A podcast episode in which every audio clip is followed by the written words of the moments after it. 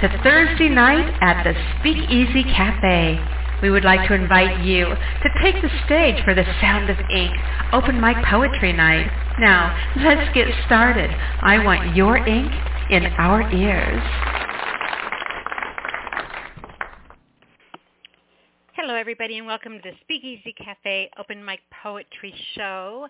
Glad you are all here tonight. It's going to be a fun evening. We have some things to go over, though, before we get started. The first thing is to let you know if you are interested in calling in tonight. The number is 646-595-3965. That's 646-595-3965. Okay. We will be getting to callers in just a moment. We have some things to run through before then.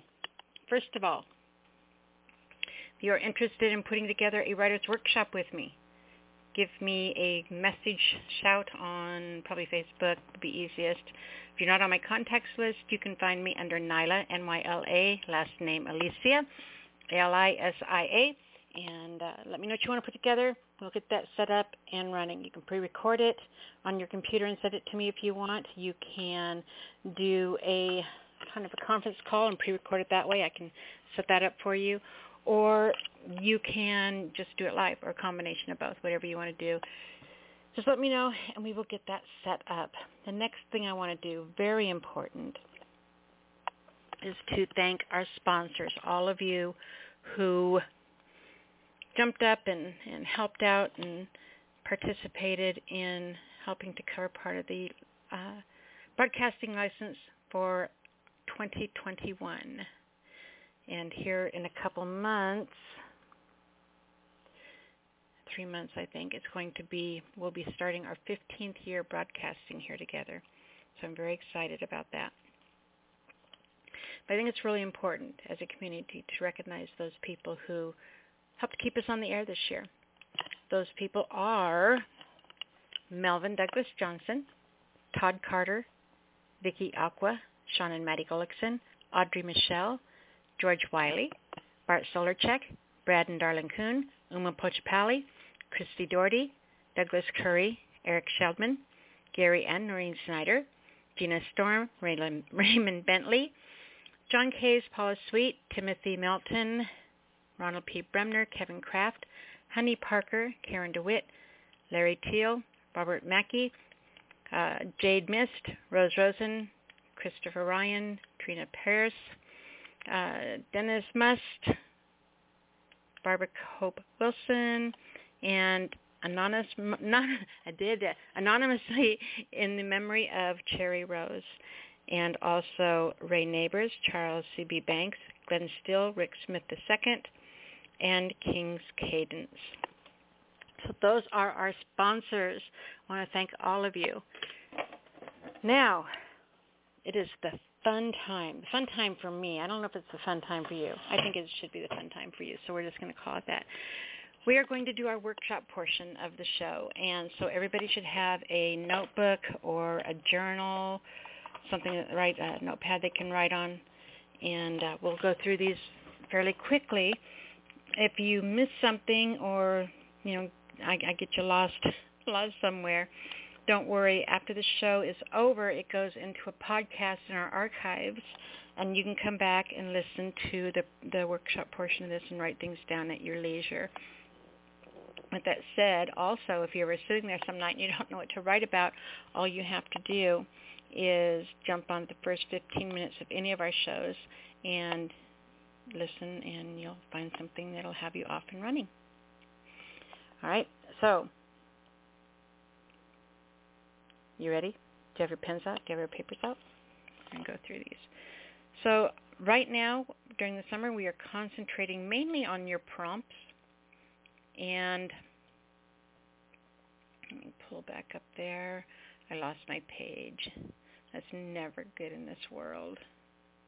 Where'd you guys go? There you are. Okay. You almost got out of here with no homework.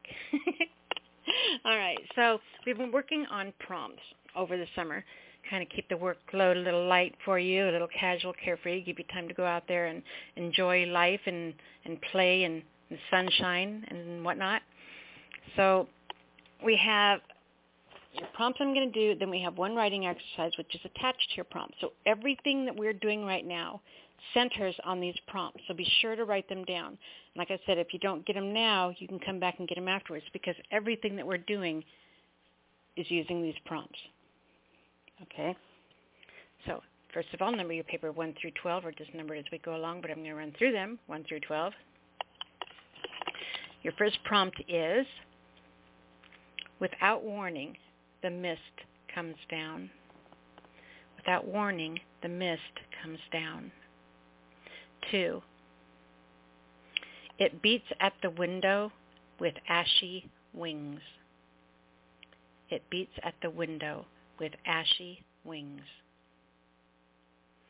Number three, your handprint is where I burn. Your handprint is where I burn. Four, before the wind gave us words. Before the wind gave us words. Five, I will outdare the night. I will outdare the night.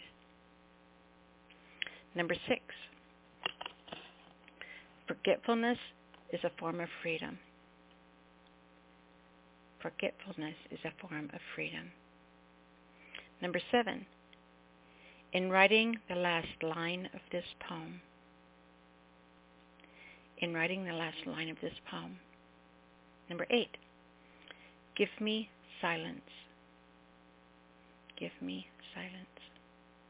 Nine, the mythology of dark and light. The mythology of dark and light. Number 10, she gazes from time beyond time. She gazes from time beyond time. Number 11, swallowing the aurora. Swallowing the aurora. And 12, mysterious images of your dreamings mysterious images of your dreamings. Okay, so those are your 12 prompts. Now prompts, keep in mind, they're kind of like, uh, they're like seeds planted. They're meant to grow into poems. So with that said, and the 12 prompts that I just gave you, they can either be a line in your poem, they can be the title of your poem, or just the general concept of your poem. Beyond those guidelines, however you write to these is up to you. Okay. So those are your 12 prompts. Now we're going to do our writing prompt exercise, which is called Pick Apart a Prompt.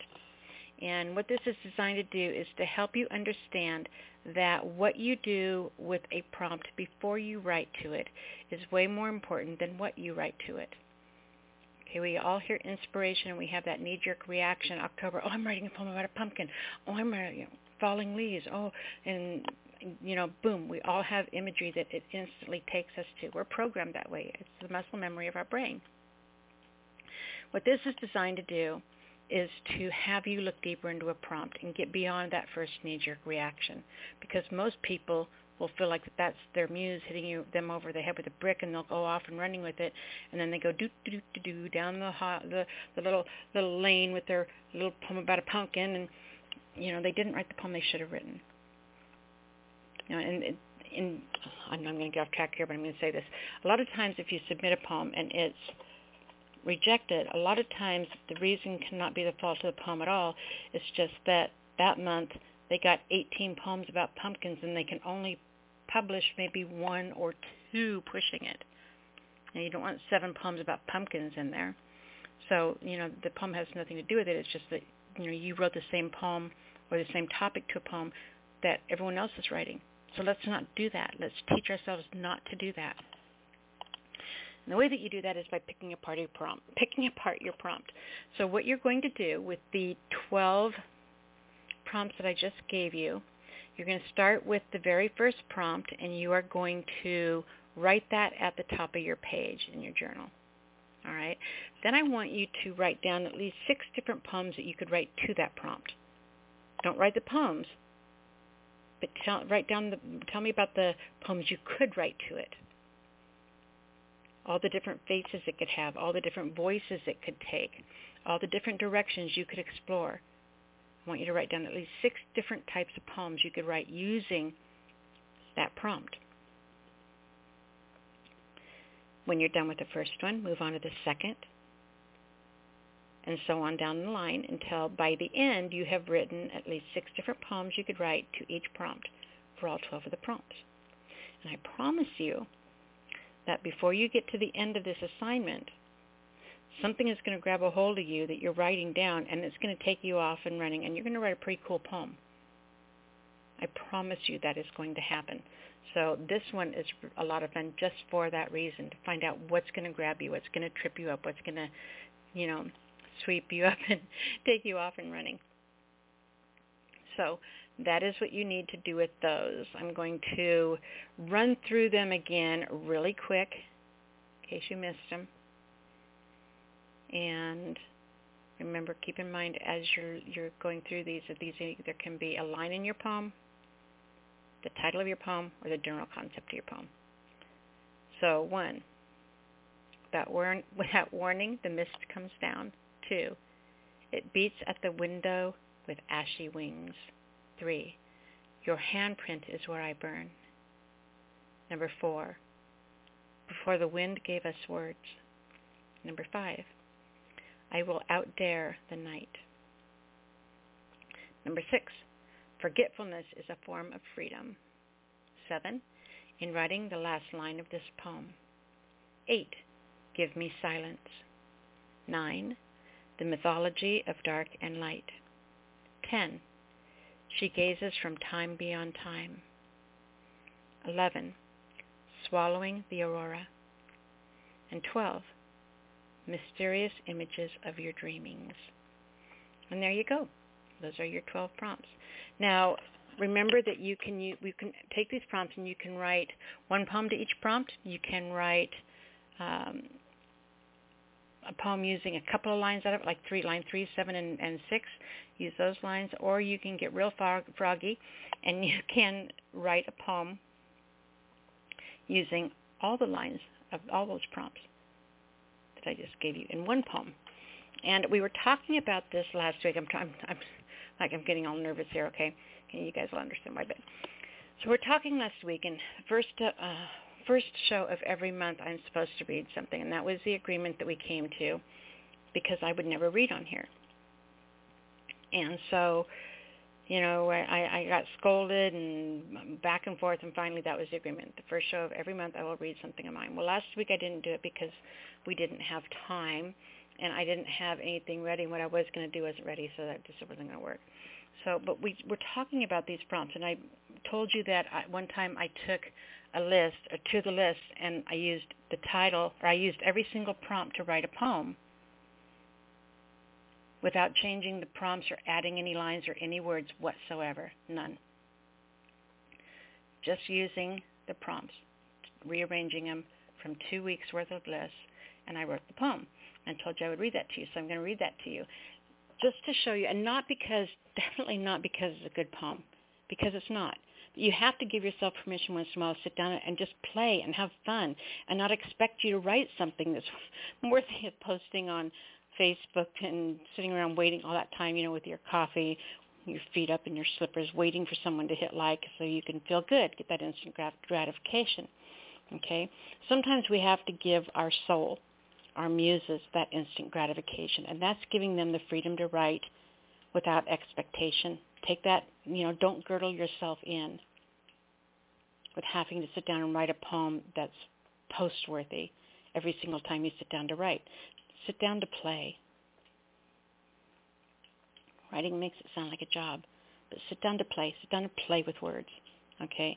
And so that's what I did with this. And it kind of shows, you know, what you can do um, when you just have fun. Okay? So anyway, I'm stalling. I'm going to read it. Um, it's from, I took, I think it was like the second and third week list or something, something like that. This is when we first started a long time ago. And um, I thought, okay, I'm going to give this a try. But I used two weeks worth of lines. So the, these are, this is totally made, uh, totally made up just from prompts. No added words, No added lines, just the list. Okay? And you understand what I mean by not being good, but being fun. All right, so using the titles. All right. So it's called Reoccurring Nightmare. The Shadow People Living in the Mirror. True Nature Feeds. Birth Predicts Death. Phantom Wind, Devil's Game. The Gargoyle's Whisper. Keeper of the Bones.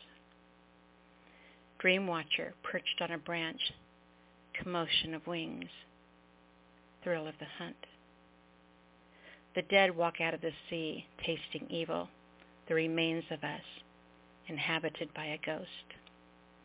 Something about the night, the moon's carcass, atomic moon, merging with air. Daughters of the dust go to hell in green exile. The dead are still walking. Beneath the shadows, words remain caught. The muse's labyrinth. The creature is me. All right, so that whole thing was using nothing but prompts that we gave out in the first couple weeks. So great poem, no. Fun poem, yes. I had a blast doing it. And then I was looking at them last week. Was last week? Um, and I wrote one using those, but I'm not going to read them because I just read. I like the. I read the other one where I used two first. So maybe I'll. Maybe that's what I'll do. Is I'll read once on on the first Thursday. I'll read some poem I wrote using the prompts. That lets you know that I do the homework too. okay. So anyway, there's my reading for the week for the month, and with that out of the way, whew, done. It wasn't so hard, no was it? All right, so remember we are concentrating on reading, reading, reading, reading. If you're not reading more than you're writing, you're doing it backwards. You want to have input in order to have output. So it's important. The next thing we were concentrating on was learning one new poetry form every single month. So Google poetry forms, print out a list, and start scratching them off as you go. Uh, it's good to have a working knowledge of your craft. It's always good to try new things, and there's nothing that pushes you out of your comfort zone more than trying to write a poem before uh, a poem in in a form, making it fit a mold. And uh, but it's a fun. They're fun word games. So challenge yourself, stretch, make yourself grow, become a better writer. And then the next thing was writing a haiku every single day. We devote so much of our brain and our day and our existence to chasing dollars, to work at a job, to you know all, all all the responsibilities and all the things and all the hats we have to wear. We spend so much time devoted to that, and hardly any time devoted to ourselves, our true selves. And so I challenge you to every single day go out in your day and as you're going from point A to point B to point Z, find something worth 17 syllables. That's it. That's all I ask of you. If you do nothing else, do this one thing. Every single day, find something worth 17 syllables and write it down. So always carry a notebook with you. If you write it down and it's only 15 syllables, I don't care. You can go back and add a couple more later. The important thing is to get it down on paper. To stop and notice those things that are speaking to you, to you, you, the real you. Don't ignore them. Pay attention to them. Write them down. All right. So that's it. That's it for your writing exercises um, and your workshop portion of the show. Like I said, if you missed any of that, you can come back and listen to the archives, and they will be in there. The lists eventually get posted on my Facebook page, and I've actually got some homework. This is like not part of the writing workshop thing, but it's kind of a, some homework and a challenge. I'm going to challenge you guys. It's like the poem that I just read that was using nothing but prompts from two lists. What I want you to do, I'm going to give you two different challenges. And what I want you to do is on my Facebook page, go to my photo albums. When you get to my photo albums, there should be the one that says the speak, prompts from the speakeasy or speakeasy prompts or something like that. You'll see it. Prompts from the speakeasy. I want you to open that album, and in that are all the lists. Well, not all of them yet. There's about eight of them that aren't up yet, but the uh, a ton, a bunch of the lists that we've been doing prompts. I eventually get them up there on the page so that you guys can pull them off of there. But I want you to choose any of the lists, any of the lists I have posted. Pick any one you want, and I want you to use those 12 lines and add 12 lines so that you end up with a 24-line poem. All right, so use 12 and add 2, or 12.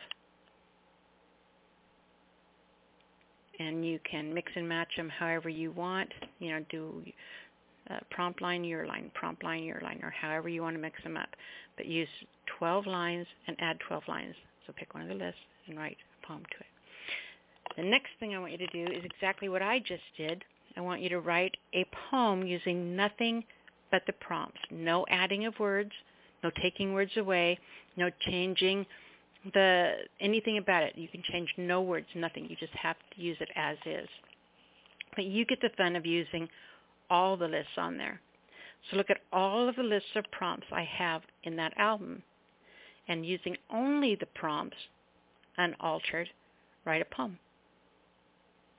And this really is a lot of fun because it takes the work away from you really and it just makes your your brain it's a good exercise for your brain to rearrange thoughts and think of perspective so there's some benefits in it for you too. That's it. We're done. We're done with that part. Next thing i'm going to do is i am going to play an audio track. We always start and end every episode with a poem recorded poem from one of you poets. So if you're interested in having your work played on the show, you can email those to me. Uh, the email does have the word the in the title at the beginning, the, the, the speakeasycafe at gmail.com the speakeasycafe at gmail.com. When you send me your poem, make sure that you put audio poetry, recording, MP3 files, something along that lines in the subject line so that it kind of stands out for me. We'll get that uploaded to the show's library and we will play it for the world. The piece that I am going to start the show with, and I'm kind of going back between two. Want that one or that one or that one? Let's do oh, so much. Let's do Bullets and Wind Chimes by Andrea Gibson. Oh, the challenge is real, folks. Here you go. You'll love this. I often repeat myself, and the second time's a lie. I love you. I love you. See what I mean? I don't. And I do. And I'm not talking about a girl I might be kissing on. I'm talking about this world I'm blissing on and hating at the exact same time. See, life doesn't rhyme. It's bullets and wind chimes. It's lynchings and birthday parties. It's the rope that ties the noose and the rope that hangs the backyard swing. It's a boy about to take his life and with a knife to his wrist he's thinking of only two things. His father's fist and his mother's kiss. And he can't stop crying. It's wanting tonight to speak the most honest poem I've ever spoken in my life, not knowing if that poem should bring you closer to living or dying, cause life doesn't rhyme. It's dark and light, black and white, and tonight I'm not so sure that's a metaphor, because my life has been hard at times. But mostly, it's been wind chimes birthday parties, and backyard swings. Mostly, it's been as gentle as a mother's kiss, and I'm trying to balance this with the knowing that for many, life has been as brutal as a father's fist, pounding out days like black guys and split lips, living lives where every sunrise feels like a whip. Scars are too tired to bleed, eyes so tired of crying that dying would be easier than this, and who am I to be saying this shit? When I could write a thousand poems and all the pain I have not known will never know, simply because of the color of my skin more gold than white but gold, like the gold in the pockets of those who bought and sold people's lives, gold like the penitentiary keeping slavery alive, gold like Columbus, like those who profit from free trade and those who pay a slave wage in the so-called land of the free, gold like a Nazi, like the WTO that made a South Korean farmer go to the middle of a protest and take a Swiss army knife to his head just so the world would know how hard his people bled and bleed. And now I'm on my knees praying for a way to feel blessed when I'm wondering how many of my blessings have been watered by the tears of those who are oppressed. How do I feel grateful for the gifts that I've been given, knowing the gifts that I've been given have been wrapped by a system that holds others on their backs just trying to make a living. And if I think I'm not to blame for that, do I think I should be forgiven when you trace my family tree just five generations? I could almost guarantee somewhere a slave owner funded my college education. So maybe I never wore a white sheet, or was the thief who stole the soil for this nation, not the lynching or the landmine or the boxcars of immigrant bodies, not the blankets laced with smallpox, the sweatshops, the bomb dropped on Nagasaki. Maybe my finger has never pulled the trigger of white supremacist crime and violence. Still, I will forever be as guilty as my silence. When the color of my skin grants me privilege for those sins, the crime I do not stand against is as good as mine. Every time I do not stand, there is blood on my hands like the blood on that fist that pounds people's lives into black eyes and split lips, and I'd rather be a kiss or a wind chime.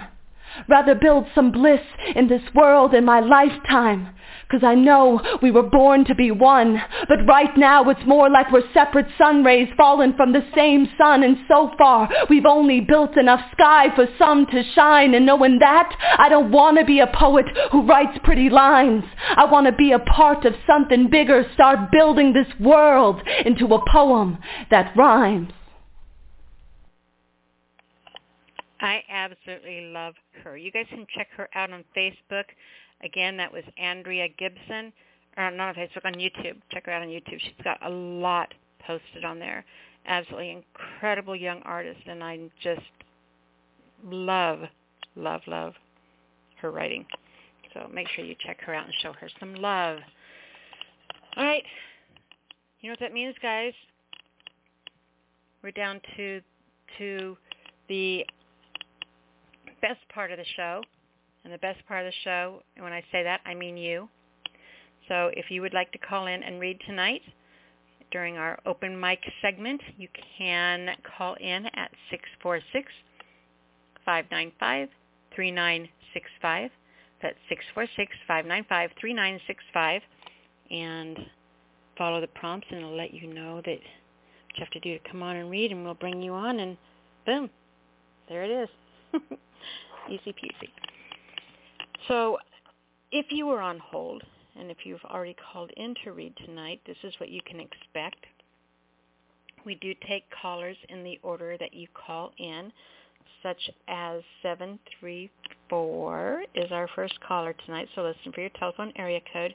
When I come on, make sure that you introduce yourself. When I say 734, you're on the air. George is going to say, hi, this is me, George, and we'll all know that it's George. All right, so make sure you introduce yourself. It's real important because you don't want your name, you don't want to have your work out there in the world without your name attached to it. That's so important. I mean, you are verbally publishing your own poem right now. I mean, we've been on the air for, this is our 14th year. So you can go back 14 years and hear someone that read on the show. And if their name isn't attached to the work, how are you going to know who it is? So please remember, it is very important that your name is attached to your work. Next thing is that you can, let me take a look at the lines. You can read two poems. If the lines get too busy tonight and we need to reel it in a little bit and go to reading just one poem, I'll let you know. And if that happens during your turn, I am terribly sorry. And uh, but I'll let you know if that we get to that point. Right now you're good for reading too. When you're done reading, be sure to give us your URL. It's important that people know how to come and find you and get to know you and your work better. And then if you are on hold and you are going to read a poem, please bear in mind that we have a mature rating. And those of you listening understand, please, that that means you're bound to hear just about anything here. And I guarantee you, you're going to hear just about anything here. All right? Except for adult porn poems. No bumping body parts. No tab A into slot B. Other than that, you guys are good to go. We don't have an adult rating. We have a mature rating. So there you have it. I'm going to go ahead and give you the first three callers so you kind of have a heads up that you are going to be on fairly quickly. Quickly, as I said, 734 is our first caller, followed by 731, followed by 972. And I do want to let area code 407, I see you, hi, hugs, and 770. All right, I see you guys on there, but you are not in the lineup to come on and talk with us tonight. So if you're here and just listening to the show and hanging out, thank you for being here. I appreciate you guys, appreciate you guys so much. We all do. And if you change your mind at any time, 407 or 770, press 1, and that will put you in the lineup and let me know that it's okay to bring you on to read. Alrighty? And there we go. We got 770. So 407, if you want to read, just press 1. Otherwise, hang out, have fun. I'm really glad you're here and enjoy the show. All right, let's go ahead and bring on 734. 734, you're on the air. Hello, Nyla. This is George Wiley. Hi, Glad George. To be here. Glad to be here again. I'm not here every week, as you know, but um, I and I miss quite a bit.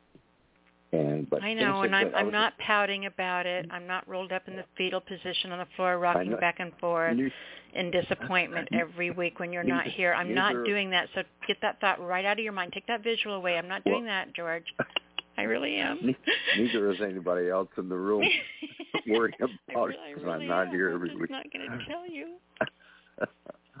um, I was wondering, um, a mature rating. Does the readers have to be mature? Or can we be like me? Show? We we Yeah. are what we are. We we put on no facade here. you, uh, as I say, you're just about going to hear everything you will hear just about anything because we just have the freedom to be to be here. We're all little bees. you know, it's funny. I was going to change the subject just a little bit. Just before I came on, I noticed a, a message from a friend who said he did something. I guess he went to a party or something. And he said that was so pre-COVID, and I thought, hey, it's a new phrase. We wouldn't have known that damn phrase. Maybe we shouldn't have. We wouldn't have known what that all means just a year or two ago. But now, no, saying something is so pre-COVID, whether uh, it, I wonder it's going to end up being like you know, like pre-war or pre-Columbian or pre something. Yeah, that Um, that was um that was 2001 PC. Yeah, yeah. yeah. So anyway, um, that's a new phrase. So if you That's your writing. it- That's your writing homework for the week, by the way. what is pre-COVID? Your your no your your writing prompt is 2011 PC. Oh, 2011 B- BC. P as in pre-COVID. Oh, PC. Pre- oh, oh, I got it. I'm slowing my own line.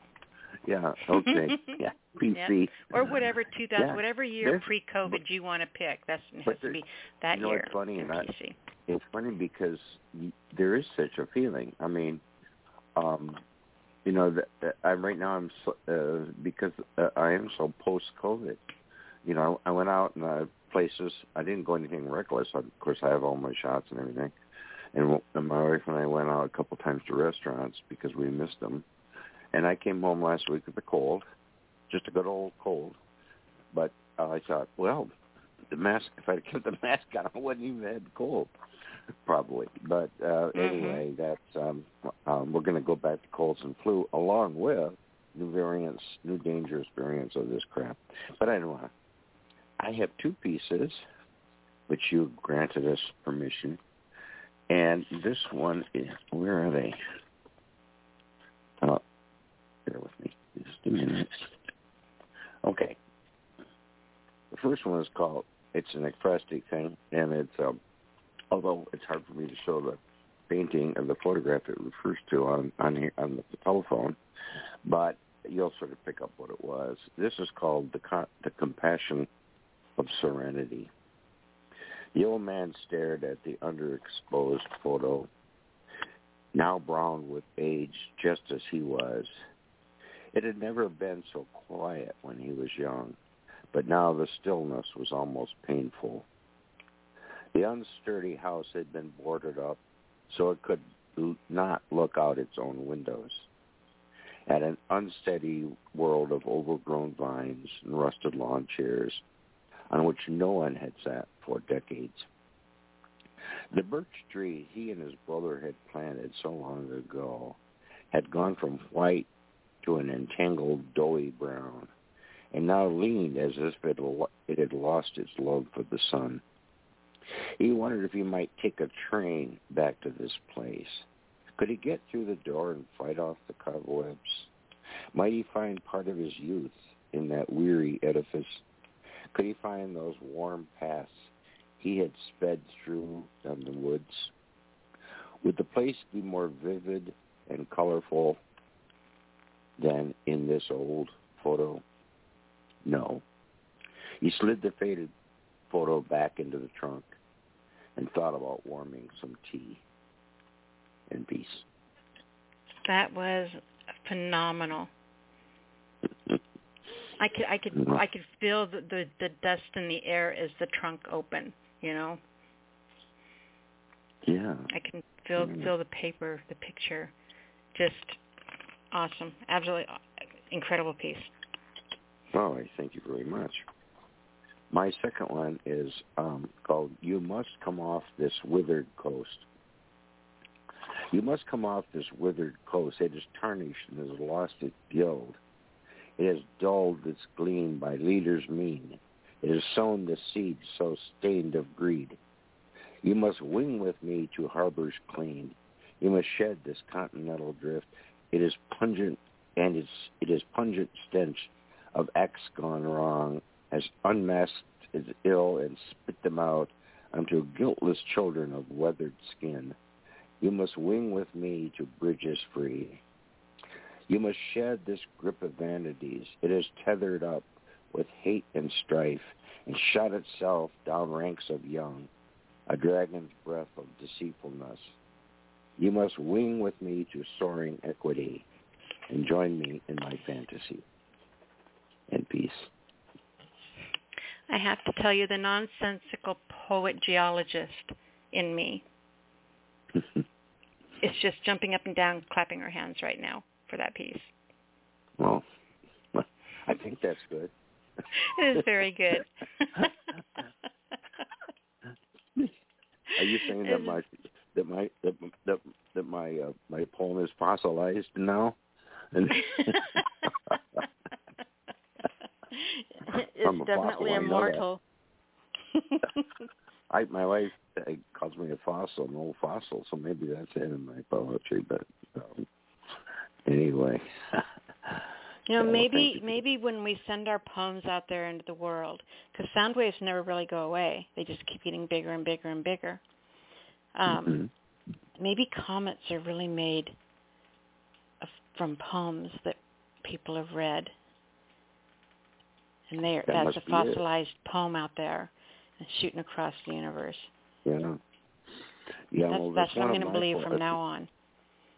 But if, if the comment is made from one of some of my poems and they hit somebody, they're going to die. But, uh, anyway, um, yeah, this is um, nice to be here. I uh, can't stay long as you probably guessed, like my Thursday nights are. But um, oh no, it's uh, on a personal note. I mean, it wasn't me, but there were two birthdays in this place today. Or my wife and my son have the same birthday, and so um, we have you know that uh, he he he lives another couple hundred miles away, so he couldn't be here today. But we've been doing a lot of phoning and stuff, and just had a nice dinner. And uh, now we're going to get online with uh, another cousin from Las Vegas. But anyway, um, thank you. Thank you, sweetheart. Fantastic opening for the show. And uh, Well, I'm. I called in. I dialed in real quickly so I could do this. And um, I know you do. You always worked. get first too. It's crazy. You have like Yeah, the fastest it's- fingers in the world. Well, right. Uh, Well, see, I I actually uh, have slept with Ma Bell. And, uh, membership has its privileges. I wish I don't know who Ma Bell is. We used to say it used to be the, the, the name for the for the phone company, but, but I thought I'd say that. Anyway, yeah, I, I I haven't found anybody that can get me in before uh, the time you put on there, but I'm having having good luck. Yeah, it's it's like slept with someone demon at the crossroads luck. that's right. That's right. We're okay, onto your well, wily I'm, ways. I'm my wily wily coyote. Um, yeah, that uh, I'm going to move over some good poetry, but uh, thank you, and uh, you take care. You too, sweetheart. Thank you for being oh, here tonight. yeah, I forgot. Hmm? I'm supposed to name my. I'm supposed to tell Yeah. where to find me. Well, I don't usually tell the police where to find me, but no. Anyway, the, the um, I have a, a sort of a poetry page on Facebook called George Wiley Writes, um, and I have a book called um, Why Did I Remain in the Garden, which is on uh, Amazon, and I'm on what allpoetry.com and, and a bunch of Zooms that are flying around, and in fact I'm going to start one. And um, I don't know when, but uh, certainly will not conflict with Thursday nights. I tell you that. But anyway, um, so I'm busy. Very cool. All right, darling. Please try to be here next week if you can. I'll be Oh, watching for you. If you can't, know that I'm watching for you and miss you. Okay. Thank you. Take care. You're welcome. Bye-bye, sweetheart. All right. Our next caller comes from area code 731. 731, you're on the air. You know, you think with the area code seven three four for George Wiley and seven three one for me, we were neighbors, but really, it's like uh, six hundred fifty miles from Washtenaw County to Madison County. So there. Just That's a little awesome that random you know thought. that.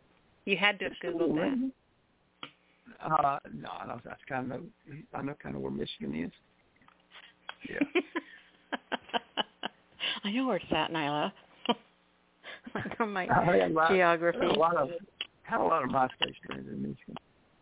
So there, never. How never are you. Michael?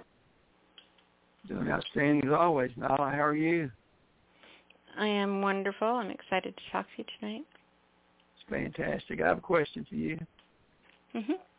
I was thinking about a poem, poetic sense. Is skyline one word or two? I think it's one.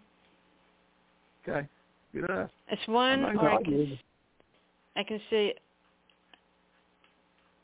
I mean, it you written a depends. Is it the sky? Is it the skyline, or is the sky? Is it like a line of the sky? It's a skyline, like looking over the buildings or trees or mountains or. Generally, I think it's one word. It's one building. word. I write it as one word, so therefore it must Okay. be There you go. Okay. life according to Nyla. You'll sit up about three o'clock in the morning. and That's going to hit you. It's going to bother you. You'll see a skyline in your mind. Oh no, i i'm me. googling it as we talk. Oh, really? Okay. Okay. Uh, Is that was that a hint at something mysterious that I should understand? no, it just popped in my head. While I was, I just popped in my head. You were talking to George, and I just had a vision of the skyline there. Um, Okay. You never my- know with you though. You can you can bury things No. like Easter eggs when you talk. I have to no, check. was, my whole th- my whole day's been thinking about my muse. Actually, my whole month has been thinking about my muse. Uh, yeah, she's uh she's something else. I have a poem about her that I wrote in 2013. Let me read it for you. It's, it's I called, would love to hear it. It's called My Muse by Michael Todd. Muse loves me. She's on speed dial if needed. Her prompted by shared, almost always heated. She compels me write love poems, such as they were back in the days when I wrote them for her. She left me for David, but we still keep in touch, which is fine by me. I don't need her that much. She gave me this warning. She was to find me writing love lines for others. She'd strike me blind. So now I'm left with only secondary topics. Not good for me. I don't see beauty in the tropics. I don't do fairies and sprites or nature themes. Existentialism for me is just not what it seems. But I've a surprise for her. She'll get many calls. I'm writing her number on random bathroom walls. For a good time, just call the number slyly spied. Maybe I can get back to writing with her occupied in poem.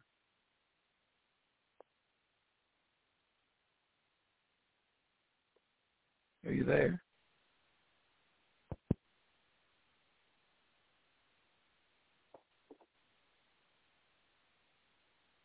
Hello? Nyla?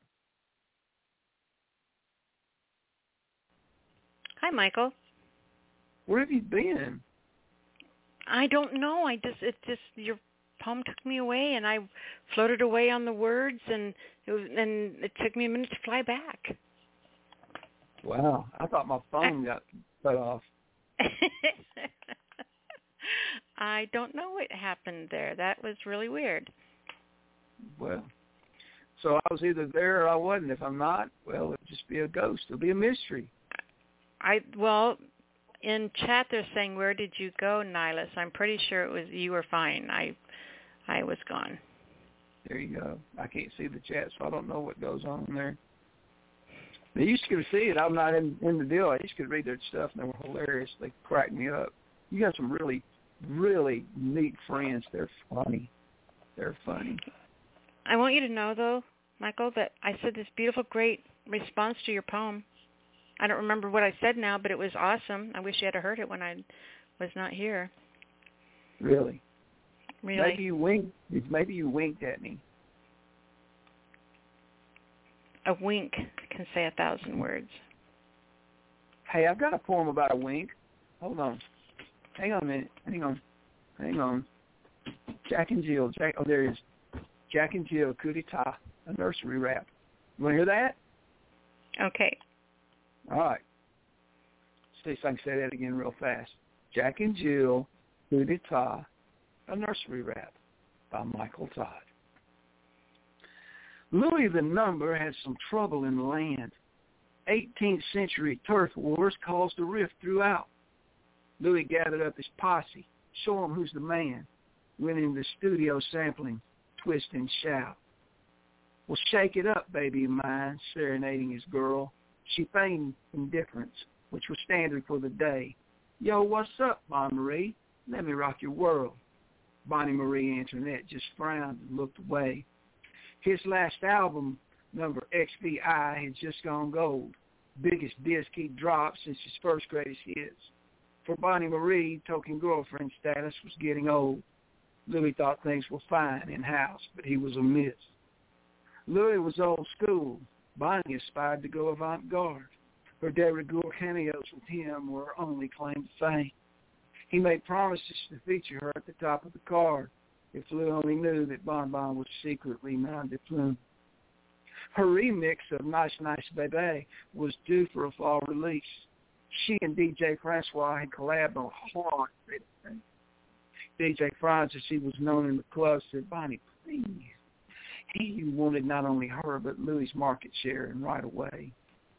While it's true that Homie Lou was par excellence, Bonnie held the trump card and rolled on her future ex. Franz called in the IRS, went underground, not seen since. Louis never saw it coming, incarcerated, short on tax. Bond's menage a trois pushed her plan into motion, short notice.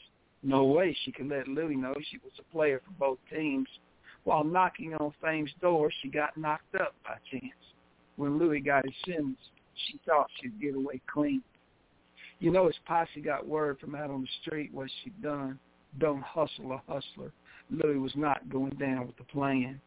Franz was found floating in a well, his career and life both gone. On Louis' day of execution, Ron him go to the guillotine. Off with his head, yelled rival rappers. You know how they talk. Down came the blade. Axeman raised his hand, pointed him at Bond. Police grabbed her by the arm. She backed into a crowd to walk. As she looked at what was left of Louis, he winked at her, then was gone. Seems Louis, in the last move, turned evidence over to the state. Bonnie Marie was implicated as a mayor player in his deal. Now it was her turn to kneel on the block. No reason to wait. Like I said, don't hustle a hustler, and for sure, never squeal. Their success more than doubled as posthumous rankers go bank. Their recording of Get That Head Off Your Shoulders released. But a hungover morning early disc jockey made a grave mistake. Played the B-side during drive time. It was a hit for the deceased. So instead of Louis' swan song, the record company changed the deal. Once word got out, lawyers tied the track up in litigation. All contrary. It really made more sense to go with the beat. Jack and Jill. In the coup de grace, the players were all victims. That's just not fair. Rappers are here today, gone tomorrow. Lou and Boss tomorrow never came. Things out of order due to bad judgment, but things didn't end up that bad. Better today is tolerance is greater. Think Ice Ice Baby guy. What's his name? Guys like him have VH1 comebacks. In France back in the day, he'd lose his head. End poem. How fun was that to write? I had a lot of fun with it. Trying to say this stuff in French is really hard for me. I've got kind of a southern accent, and uh, no, I do, I do really, and uh, so but I had to put some that so it'd be legit. You know, I'm sure they had rap back in France back in the day. Of course I did. mm-hmm. You said so, and so it must be true. There you go. All, All right, right if, baby. Uh, if any of your your folks want to come hang out with me, I have a blogspot page. That's myketodd.blogspot.com, M-Y-K-E-T-O-D-D. And uh, we appreciate everybody's visit. We put out we put out about a poem a year. We haven't slowed down in a while, so there you go. It's my turn. It's, I love you so much. Oh, I can't stand how much I love you. There you go. All right. Y'all have fun. See you next week. Bye. Thank you, Michael. Great job, honey. Bye-bye. Bye. Okay. The infamous Myke Todd. And our next caller is, drumroll, 972. 972, you're on the air. Hello, Nyla. This is Anna Donovan. How are you? Hello, Anna. I'm doing wonderful. How are you? I'm doing really well. I'm so happy to be on the show. So, I am. I'm glad to see you here. It's really weird. We had something happen to something happened a bit ago when I was when I disappeared. But it's like the whole board. I lost the whole board. And now every about ha- actually about half of you are back, but in completely different order. It's just it's crazy what just happened. I have no idea. It's like the the twilight zone of the Twilight Zone. of studio studio studio boards. Yeah, but Anna, you're here. I'm happy. All is all is right. Right as rain. How are you? I'm well, thank you. Just riding away. I'm what are excited you going about the prom. with? Are you? I have two I have two poems. They're in order and it's about just very strong emotions that go to extremes. So the first one is uh, let me go ahead and read it. It's called Aurora Borealis. Aurora Borealis. Infinite is the light, the ecstasies and horde of Aurora's mystery spine. Fair the haze across flutes with ice melody's perfection. Winter's blade passes with the shades of a waterfall's frozen ardor, for the wind hides a radiant choir, and the verse longs be- below the wound. My bone illusions gallop and sweep the soul garden beneath the tide, and hidden roses hear flesh, lyres in green mussel curtains. Burning tower of myself, truth cantatas, when he kisses and licks the music of my human soul. End of poem. That was stunning. Absolutely beautiful, Anna. The the the the visuals throughout the whole thing were so impactful. I'm so glad. I'm I'm glad too because I got to experience it.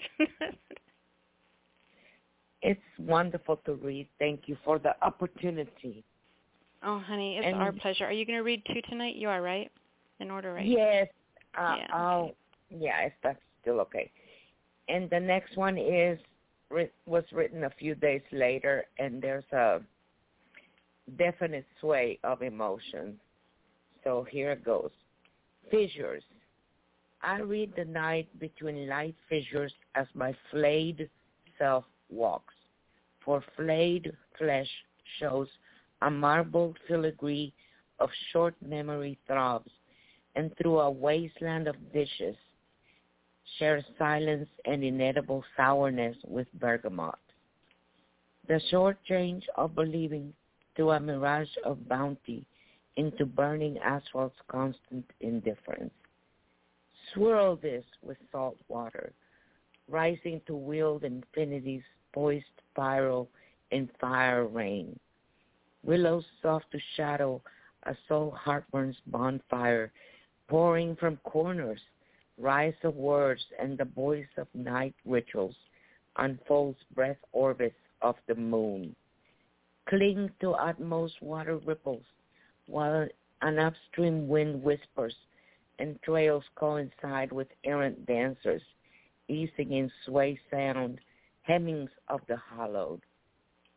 Flares and embers ease for a moment out of a soul sickness and into sleep with a latent hope to perhaps not awaken. End of poem. Okay, we're we're going to separate two things here. First, I want to talk about the poem. I mean, first, well, first of all, the poem was incredible. I don't know how something, how you can make something dark like that sound so beautiful. You know, I'm listening to it, and the words are absolutely beautiful, but you know, you're talking about some darkness there. And then yes. it's like, how can she do that? I know someone else who can do that really well. Oh yeah, Shakespeare. And so then that clicked in uh-huh. my head as you're reading, and then I was picturing you standing on a stage, reading this as a, a soliloquy.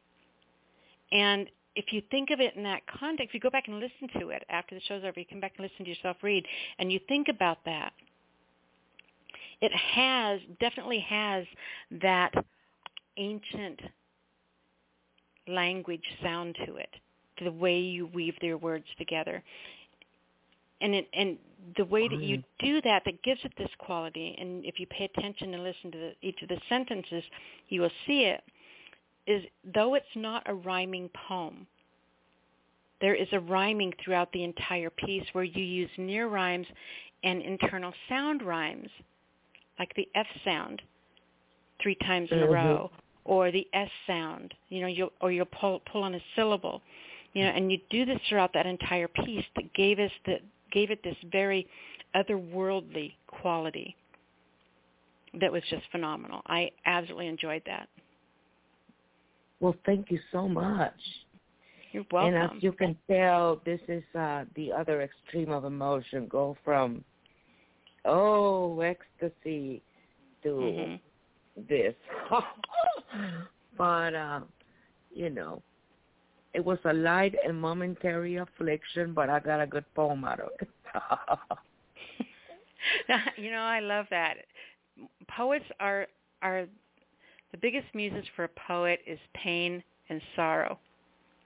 You know, love that's another good one, but nowhere near as as potent as pain or sorrow. And our poison is contentment. Lord Oh, help the yeah. content poet. They have nothing to write about. They need those strong emotions. It's like, yes, break my heart, asshole. I get a great poem. You rock. Love you. Bye. Absolutely. Well, oh, I really love goodness, oh, I feel like awesome. the dark lady now. I get to be the dark lady, standing on the stage for a change. It was, I mean, it She's was, the one yeah. I mean, it would be really fun to choreograph that into a video of you reading that piece.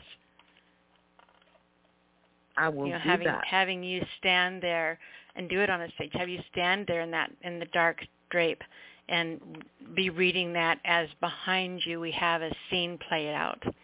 You know, have actors Shakespearean style actors maybe, you know, Midsummer's Eve type playing that out behind you. You know, oh, somehow. You're giving me such great ideas. you are, you are our Miss Shakespeare for the evening because it really took me to that stage. It really took it really had that quality, that that feel to it. I absolutely enjoyed it tremendously, Anna. Thank you. I'm so glad I came on tonight and me too. So was Word Machinist Jimmy. He's he's he's in the chat room drooling, telling us how good oh, you are. I you're, just love you're his him. sweetheart, and you know, yeah. I love him. He's so wonderful. Everybody loves But Jimmy. listen, um, I, you can find me at Anna Donovan, A N N A D O N O V A N on Facebook.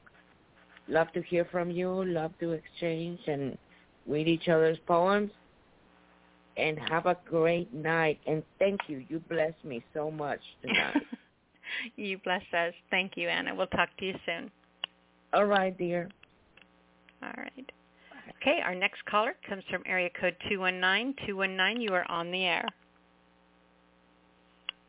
It ain't not. How you doing? This is Brother Hey. on the line. Hey, brother. Oh, it's good to hear from you, honey. Oh, I'm doing good. So I'm what do you. Have for us this evening?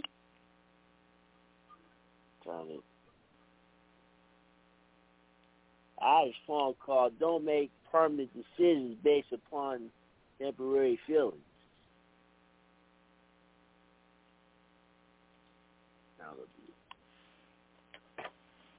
Go ahead when you're ready. sisters, my dear brothers and sisters, we all have those moments where we say things really don't mean in the heat of the moment. Those moments where we lose our tempers. And those moments where our emotions cloud our sound judgment. We all have those moments where we are tempted to tempted to whoop somebody, beat somebody down. Those moments where we are attempting to put our relatives and friends on blast on social media, those moments where we want to cuss and go off on people, stupid, ignorant stuff, and working on our last nerves. And we have all had those moments where we want to call people everything, every name in the book except a child of God. We all have those moments where we want to seek retribution on those who wronged us and mistreated us those moments where we want to seek revenge on those who hurt us or people close to us. And those moments where we express feelings of jealousy and envy. My dear brothers and sisters, we all have to come to a point where we must consider the consequences of our words and actions. And where we have to accept responsibility and hold ourselves accountable for what we say. We ought to come to a point where we have to apologize and ask forgiveness for our part for what we did. We had to come to a point where we had to choose what we we had to respond to. We had to come to a point where you had to reflect on what you did in your past and how those choices and decisions have shaped your present. My dear brothers and sisters, no matter how angry or frustrated you get, no matter how excited and happy you get, no matter how lonely you get, no matter how sad and depressed you get, and no matter what the temptation or urge is, don't make permanent decisions based on upon temporary feelings and poem. Don't make decisions on temporary feelings. Pretty Yeah, awesome there, Brother O. Thank you. Huh?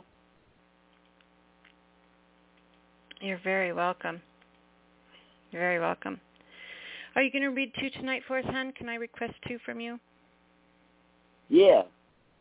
Yes. Okay. Because normally you don't read two. I have to. I have to like beg, you know.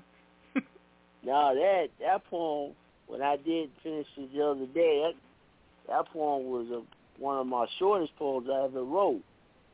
That was one of my shortest ones. I know that's why I said you are reading another. one. Yeah. That was that one was just a tease. That was the foreplay. That was the warm up. The second one is called Five Reasons Why I Keep My Relationship Business Off of Social Media. The first reason why I keep my relationship business off of social media. I'm a very private person who keeps a very low profile and minds his own business. And I don't share the intimate details of my relationship for the entire world to see. My girlfriend and I haven't taken a picture together since we dated, started dating over a year ago. And we haven't changed our relationship status on Facebook from single to a relationship. She and I prefer it that way. The second reason why I keep my relationship business off of social media, when you're single and available, nobody wants to give you the time of day or even want to go out on a date with you. The minute you announce on social media that you're either in a relationship, engaged, or married on social media, here come the trolls and haters. Everybody, including your exes, want to get back with you all of a sudden. If you want a healthy and happy relationship, reduce time on social media and connect with people who are successful relationships and thriving marriages. The third reason why I keep my relationship business off of social media, some people will be jealous and envious of you because they are not in relationships and they aren't happy with themselves. Some people straight up nosy, always pry into your personal business and ask and ask you questions. Some people intentionally spread vicious lies and rumors on you in an attempt to break up your relationship. And some people apply this scheme to steal your boyfriend, girlfriend, husband, or wife because they cannot stand to see you happy. One reason why I keep my relationship business off of social media. Whenever you and your significant other have an argument or disagreement, you should not post that on your personal Facebook, Twitter, or whatever, Facebook or Twitter page or whatever social media you may have. Because everybody wants to chime in with their opinions, trying to give relationship advice always sticking your nose in, in their personal business, which ain't got nothing to do with them. I said the final reason why I keep my relationship business off of social media, I don't have an issue with informing women that I'm in a healthy relationship. I know I do. I have an issue with posting pictures, me and my queen enjoying ourselves in the date. However, we choose not to post the intimate details of our relationship on social media because we want our privacy to be respected and informed. You know, I love that you talk about, um, you know, don't put your personal relationship stuff on there. And, you know, if you have a problem, if you have a fight, don't post it on there. You know, and I'm thinking about, I mean, you're so true. It's so right. You, you, I mean, what does that tell your significant, you know, you know that the person right. you choose to be with in life, that should be the person. You know, for me, if you love somebody, you're the person who's going to stand on the porch with a sword in hand, and as soon yeah. as they get walk through the you know past you and into the house you stay there on that porch and you fight their demons and their monsters that try to, to get into their world. And you fight them away and you protect them from that. When they're inside the house when they're inside the home when they're with you that should be their safe haven in life. And and mm-hmm. not you don't take that person and throw them to the wolves. You don't take that person and make them insignificant and say right. he's just such an asshole he blah blah blah blah blah I was reading a post the other day, and I have to bring this up because it was it really made me think about it. But I was reading a post the other day about this young lady who just moved to Utah, and you guys all know that I'm into paleontology and and um, geology and stuff like that. But she was oh, okay. talking about um, her. She was new to Utah and didn't know where to go out looking for things, um, and wanted to know if anyone could help her. And um, that she normally it's not had to be somewhere safe where she could go alone because her husband did not like going out and looking for rocks with her was the Mhm. the context of it and immediately a girl jumps on there well you need to kick him to the curb if he doesn't want to go do stuff to make you happy and find yourself a man who's going to you know go out and do that with you and i i couldn't keep my mouth shut i had to jump on there immediately it's like are you kidding me you know love Yeah. isn't love isn't doing something you don't like doing to make her happy love is not expecting him to do something he doesn't like to make you happy Like That's uh, what real love I'll is. give I'll give you a perfect example of that. Now, uh, like tomorrow night, I'm going to see to see the Black Widow. I'm not really into comic books and things like that. I'm not really into uh comic book characters, but my girlfriend is. So I came up with the idea like, why would you do something that you know I may I may not do a whole lot, but you you love it because because what what what's missing is you got to learn to compromise. You may mhm I may like like I like poetry. She said she she really doesn't like being around crowds, so so I basically said, you know, I I said, you know, I, that's okay. You know, I do my poetry and like you do what you like to do, and um, whenever you like, whenever you ready to come out, just let me know. Yeah see that's a perfect example of what i said. You know you're you're going to You have say to run a something you're not into to to make her happy and that's okay. But you don't expect her to come to your poetry things that make her uncomfortable. Right. and for me that's what true love is. You know i don't need someone to entertain me. I don't need someone to make me happy. I don't need someone to enjoy everything i enjoy Right. for them to prove that i'm important to them Exactly. you know it's That- okay to have different uh, interests and things like that so great job on that sweetheart I was about to say that's the beauty. That's the beauty of our relationship. Basically, you know, we learn to compromise.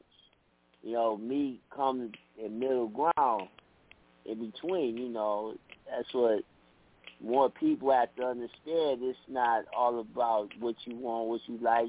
You got a give and take. Every Mhm. successful relationship is give and take. That's all. Yeah, that's all I, I, I, say on that. I say that that real love is not expecting him to do something that he doesn't like doing just to make you happy. But right. the flip side of that coin, because everything always has two coins, like you're talking about, is that you know real love is going and doing something you don't particularly like, even though you're not expected to, to make them happy. Right. See, that's the way that should read. Fantastic job, sweetie. Tell everyone how to find you.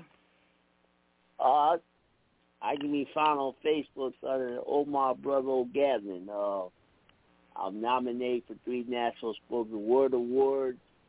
Uh, I got a lot of lot of things coming up. I got several things coming up, like over my performances. Uh, 31st, I'm doing a poetry and jazz event. I'm one of the featured performers there.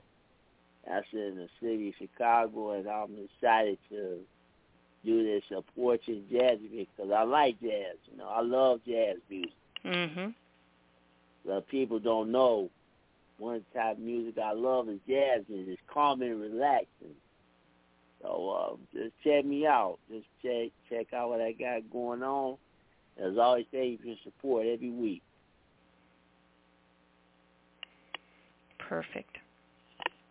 All right, sweetheart. We'll talk to you next week. Yes, I'll be back.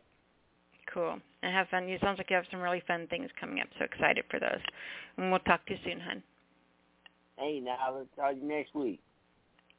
All right. Bye-bye. Okay. Our next caller comes from area code 832. 832, you're on the air.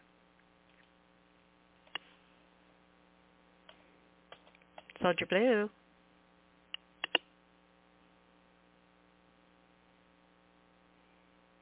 Hmm. Soldier Blue, are you there? Soldier, soldier blue, where are you? We want to hear a poem now. It's kind of like Scooby-Doo, huh? All right, so we're going to put Brother, or not Brother, oh, I'm sorry. We're going to put Soldier Blue back on hold. Talking loud so maybe you can hear me. I probably put him to sleep, huh? Um, we'll put him back on hold and come back and get him. Let's go ahead and grab area code 615. 615, you're on the air. Nyla, it's funny that you would sing the Scooby-Doo um, theme because one of my poems has that kind of topic right there. How are you? you and I are all seren- always serendipitously con- connected. Some I didn't even say that word right.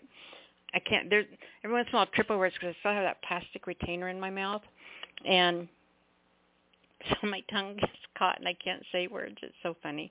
That's one of them, obviously. Yeah. But you know, we, all, we there's always those weird coincidences when something's going on with you and I. It's weird. It's like Yeah. you know we're. Missed you. I am glad you're here. Thank you. So Thank you. How how does the poem have Scooby Doo in it? Uh, we'll find that out a little bit later. Okay. All right, fine. so tell us how you been. What you got going on? Uh, well, it's quiet over here at the job, and I finally get the opportunity to call in. That makes me happy. Yes. What are you going to share with us? Well, I have a I have two poems. The first one is called Another Poem About Nothing. I had to fire my psychiatrist for saying stop stressing without getting to the bottom of why I do. Her name is Lucy, and the cost of the session was five cents. I guess I got what I paid for. She tried one time to use sports therapy with music provided by a tribe called Quest. Can I kick it? I asked myself. I always believe I can. She yanked the ball, being distracted. I went free falling more than Tom Petty.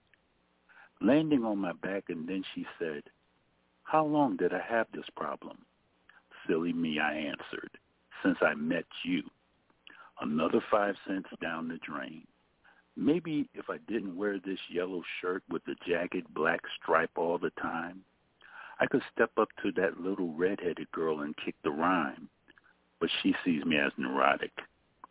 My psych, my psychiatrist brother is my best friend. So there's this conflict of interest. He's got this psychological spin mixed with the spiritual, but he carries a security blanket even though he's broke. My little sister is feeling him, but he has no time for commitments because he has this asphyxiation with huge pumpkins. I think he's a breast man, while his sister, the psychiatrist, has this fatal attraction for a blonde-haired jazz pianist who's all about his music and his craft and has no time or the patience for groupies. Then there's this alpha female who wears Birkenstocks and flannel, channeling her inner Kurt Cobain or Eddie Vedder, having a hidden, twisted affection for me. Man, I really thought her and her bespectacled friend were lesbians. I got a teacher who speaks muted trombone, who needs more subtitle translations than Troy Landry from Swamp People. And I got a dog who thinks he's Joe Montana mixed with a World War II pirate shooting down all his enemies. I think he has post-traumatic stress disorder. Maybe he needs to go and see Lucy. Dag nabbit, another nickel spent on my life's problems. Why is everybody always picking on me? Crooked smile coming. In peace. I cannot tell you how much I love that poem. I love it. I love it. I freaking love it. A thousand times. I love it. I can't stop saying it. I love it. That was so flipping fun. I can't even tell you. Yeah, I had fun writing this one. I mean, what the hell? Where in the hell did that one come from? What made you sit down and decide, oh, I'm going to write a poem about Charlie Brown? and make it um updated and Mhm. Now I don't know. It's just I was just thinking about it because I always say that's my psychiatrist and I pay five cents for it.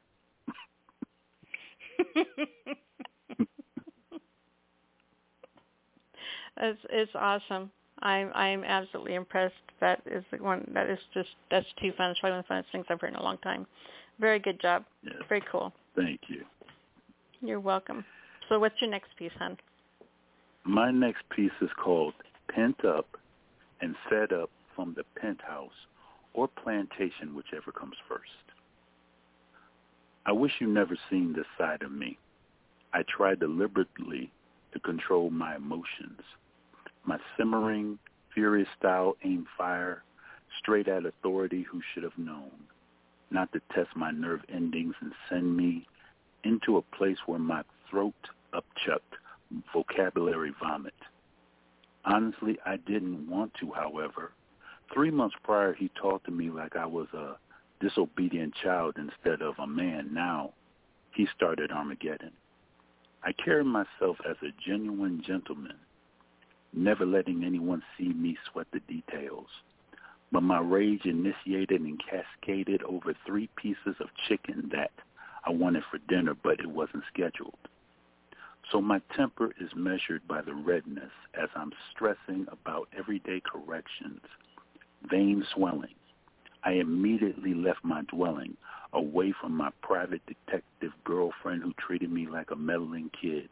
Closed the door, I'm yelling like a banshee in my mystery machine backseat.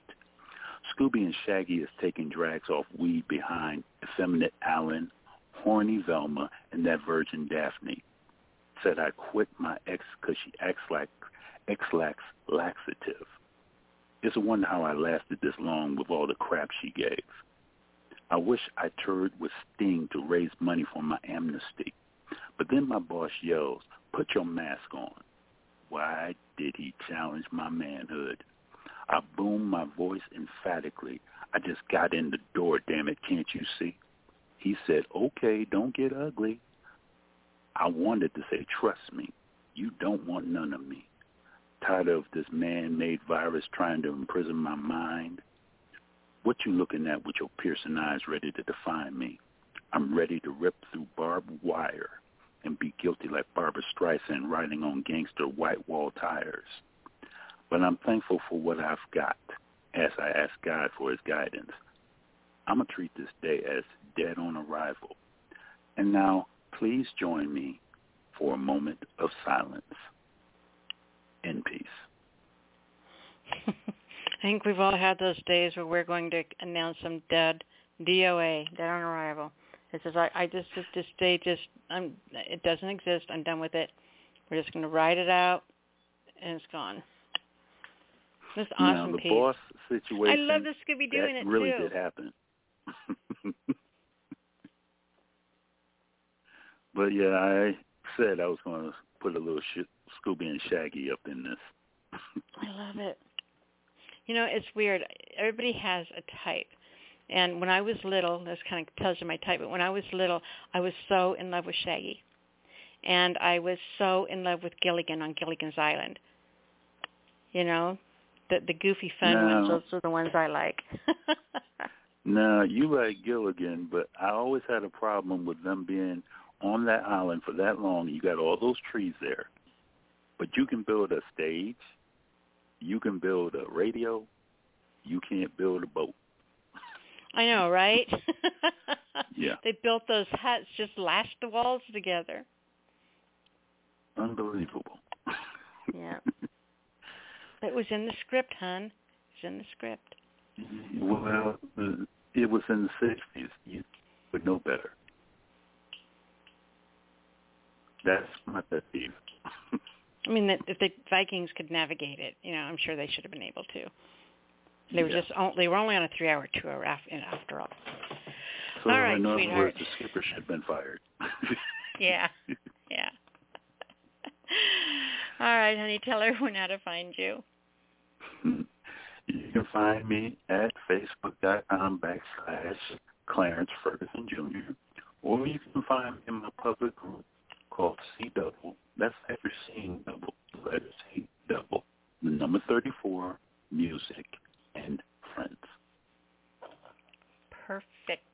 Thank you. Great job tonight, Clarence. Thank you. Hope to see you next week.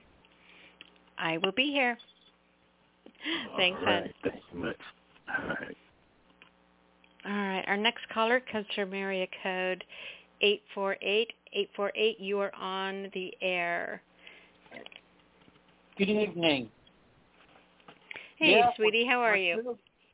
Oh, I guess I should think then I would be. Hold on. Freaking computer glitch. And I have to make sure I remember my freaking zip code, area code. Like I don't think about that often. Until on Thursday. It's like 848. That's all that's going on in my head. Eight four freaking 8. Okay, hang on. Oh, gadzooks. Hey, how's, uh, you already been through that, or is all your heat wave done, or that was last week or two weeks ago? It's Portland not heat- so bad here, no. Death? We're okay, okay. so that, that's passed. But hey, Yeah. and and thanks for playing that audio clip two weeks ago, if you remember. I do But remember. Okay, cool. That other thing I could explain, that's part of the lyrics I supplied for a band from Russia. And the Uh-huh. lyrics themselves are like they're not pop lyrics. It's like imagery based. So if you if I were to read it, it would sound like no imagery poetry. You get in a lot of trouble for it. They weren't quite into that. They wanted very much uh, every rose has its thorn kind of knuckleheady stuff. yeah. So that led to a, a lot of, I don't really talk about it much. Anyhow, that's all. So thanks for playing that, but any of that, you know, that's why it sounded like that. Was, you know, 1989. So it's a big album. It's all that good stuff. So I don't mind much, but the lyrics themselves are, you know, they're pretty good. So be it. What do I care? Okay. This place is a dream. Only a sleeper considers it real. Then death comes like dawn, and you wake up laughing at what you thought was your grief. That's a Rumi poem. Hey, you have a prompt word? Do what? I'm sorry. Those prompts you were talking about Yeah, yeah. earlier? Yeah, could you Uh-huh. throw one out? Like, Yep. could you give me one, please? Any of them? Yeah, whatever one you think. Yeah. Yeah. Okay. Um, let's do. Uh,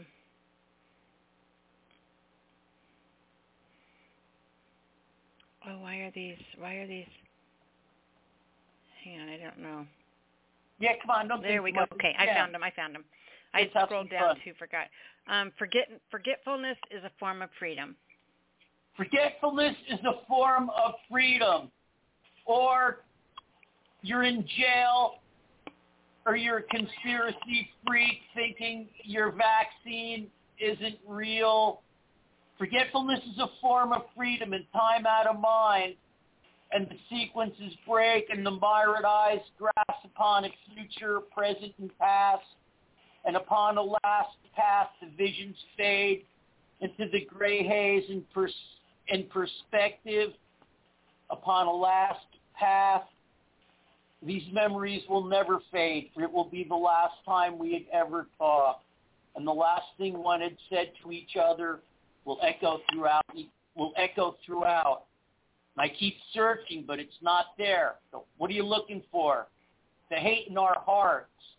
Oh, that's because there isn't any. End poem. Fantastic job, sweetheart. Yeah, That that's was let awesome. jam out. No, it's bad. Lazy. Lazy no, it was bad. fun. It's fun. Oh, super fun. I just being all full of myself. Yeah, I've been lazy, but I got off the couch. I've been, you know, doing a mile a day. Whatever. It's either a hundred degrees or it's raining. And I got that second hit, that freaking second hit of Moderna. That freaking stuff's a knockout. And you're psychosomatic. You're not sure if it's the ultimate placebo because you're done. Like you won't need another one. You know, and all the larger than life, and half a million of your citizens dead, and there's no truck drivers, there's no bus drivers, there's no stagehands. It's like really weird. So F all those anti-maskers and anti-vax people, you know, go stay in Missouri, stay in Florida, because you're messing up. And where do I know where we're going to be in two years? Anyhow, Thursdays, huh? You know what? What's that? My zip code is 848. See? Bad. okay. Thanks for letting me do whatever. It's been You're welcome, sweetheart. Too much fun. Okay, what are we promoting this week? Jem Records. Jem Records celebrate Brian Wilson. Jem Records celebrate John Lennon. It's really good. They're older musicians. Richard Barone say would be from the bongos. It's very East Coast, I reckon, since we're international. So if you're looking for some good things, that's what we're promoting this week. Jem Records celebrates Brian Wilson. The art, okay, here's part of the rules. Your follow-up has to be at least as good or obviously better. Okay, so the art design in the follow-up is atrocious. And so, you know, that's not for us to determine, but we would get yelled at. So someone didn't micromanage the art design. So, you know, we don't have that problem because we're, you know, abused and tortured. So your follow-up always has to be, you know, at least better in the right place. You just don't want to blow away your previous work you want everything, you know, have a have a continuum, and then you know you lead up to, you know what I mean? What I'm trying to say? I do. Sure you do, because we're grown up. Okay, what am I reading? All kinds of dippy stuff. We're okay here. It's fun, but you know the air conditioning has to be on, and we're all right. How are you? I'm doing really well. I'm having a really good night tonight, I'll tell you. Yeah, tonight's a piss or good fun. Thanks, thanks for letting me goof out. I don't care. You're no welcome. self-promotion. My head will explode. All is well. Be at peace. Yes, you promise? Always. Yeah, be, all that. Be kind. Fuck that. Those guys started it. In, okay, so it's July 4th. You know, local stores. The, the dude's wearing a Trump hat, being all, you know, uh, go insurrectionist. And the person next to me hears it. Her eyes kind of go back. And his wife, like, says something, you know, in her diaper or whatever. And he's like, or, or says something.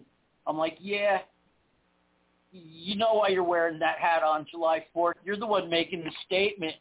It mean not around here. We rule. Thank you. You're very welcome. Ouch. All right, baby. We'll talk to you soon, honey. All right, I am going to check with Soldier Blue, 832, see if he's back with us. Soldier, are you there, honey? Oh. Or left Hey. left of me. Glad you're Dawn. here. I couldn't find you the first time. I'm sorry. I looked everywhere. No, I just like I said, I've it's been a hard day today. So I'm glad you're here. and yeah. And um oh sweet. Okay. Yeah, I'm trying to get things together here. Ugh.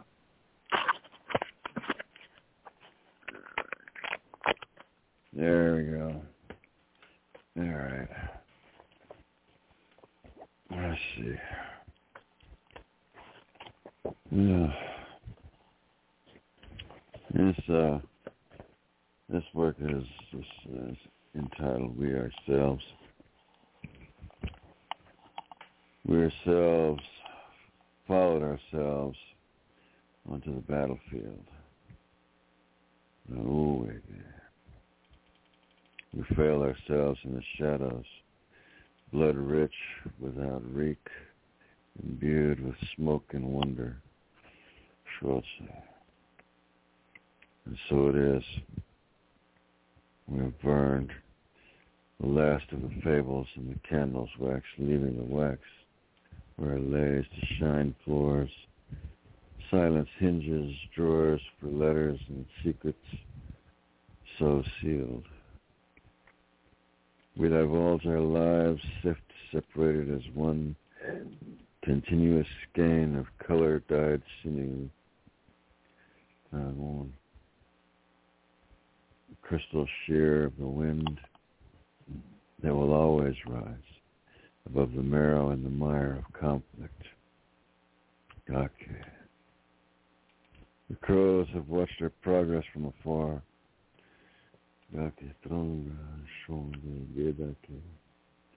And they have spoken to the ravens that soar upon the thunder thermals of rage and outrage. Give a long for me.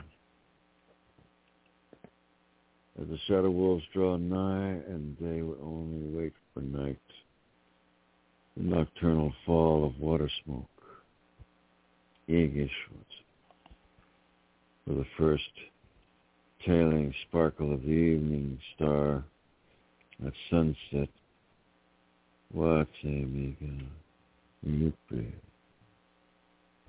We have seen ourselves through the righteousness divined the meanings of love and family. The people, we the people always comes before all else.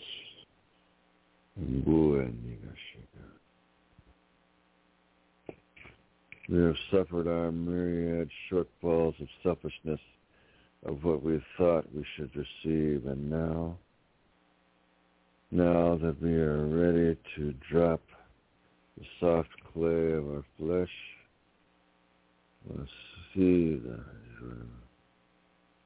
Oh, yes, we leave it all behind, sifted and burned unto ash in our footsteps, and leave prayers thus that our children will do better than we at protecting what is sacred.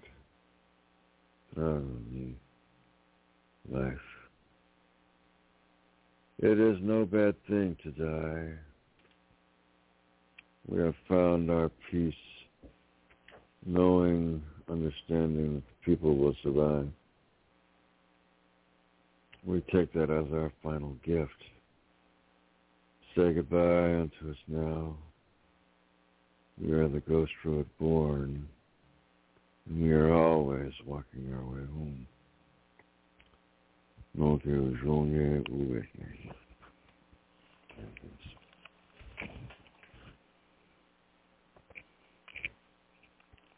That was a heartache to experience. It was very powerful, Soldier Blue. Thank you. I uh, was, uh, well, you know, with everything that's been going on, it's uh, there. The the latest uh, count has been fifteen hundred and five remains have been found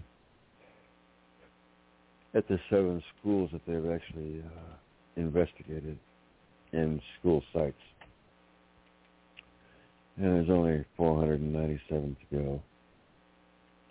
So you can imagine what's going to be next as far as some of the things that come up with that. Yeah, this piece has always been one that I enjoyed, and so I'm bringing it out again. It's uh, it's called "But Then." We lead the way through wars we knew nothing about. But then we weren't fighting for them. We're going. We forged a path through tears, bloodshed, and skin-scarred agony.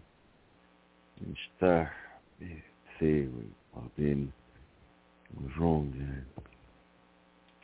But then Our strength for survival was not gathered for them.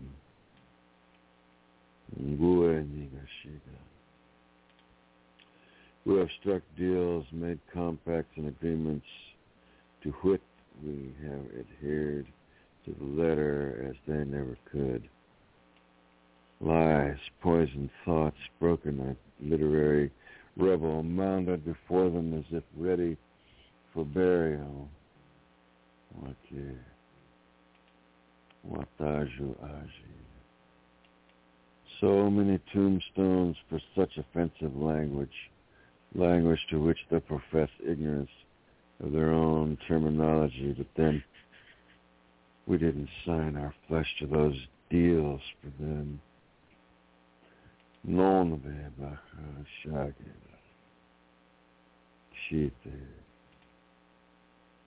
We have seen our peoples die from starvation from behind paper walls and a cherry fire. The charred remains at our feet not even enough for the ceremonial wrap of binding to a burial tree. We have watched our old ones suffer daily in the shadows of someone else's progress. We were told we could, too, sink our teeth into the arterial mass of our mother, help with her destruction. Some of us chose the liquid mask of liquor. Some of us left the best of ourselves with the bones of our old ones as if we could shed our structures of DNA like a snake would its old skin. But then we did not make our choices for them. Mon père qui qui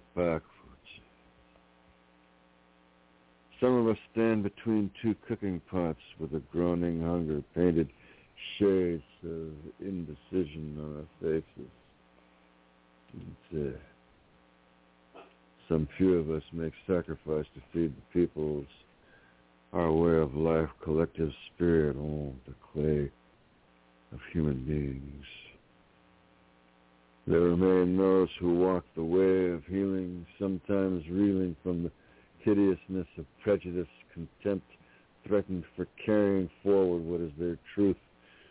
It is said, and properly so, that the problems never change, nor the answers that can affect return to self. But then we did not become professions of truth, of dance ceremony, nor earth medicines for them. Um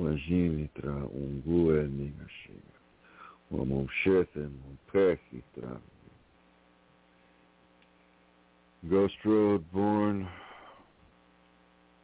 most of us upon our night journeys travel alone, walked by walking blessing by the spirit kind, working with our hands, giving what we have to those who need us most in this life, ensuring their survival.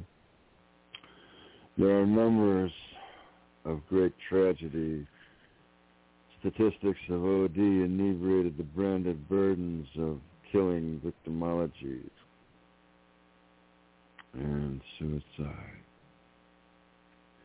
Drowned bones wedged into the weave, driftwood midon gaka. An eternal flood, they have seen too much, saved too little of themselves. Absence of opportunity for relief bound as we are deep within to the roots of Holocaust, genocide, the one they won't recognize. We live in shadow play every time we bother to wake up. We are the ghost road born, walking all of them home, making sure they are none of them left alone. But then we didn't, we don't die for them. He said, take shit, Buddha. Nigake, Vida Ushunde. Monte Ushunde Ubeki. In peace. Wow. Wow. Incredibly emotional. Just uh, kind of an overview in terms of kind of like looking at history, looking at what's going on. You know, we have the war without and the war within. We have to deal with the wars that our grandparents still fight the memories of what they went through. Mhm.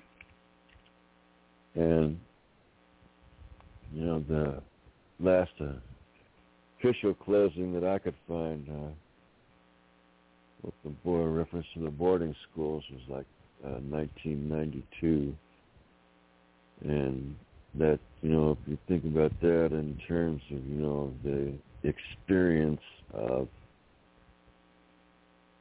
we're the ones who have to hold their hands.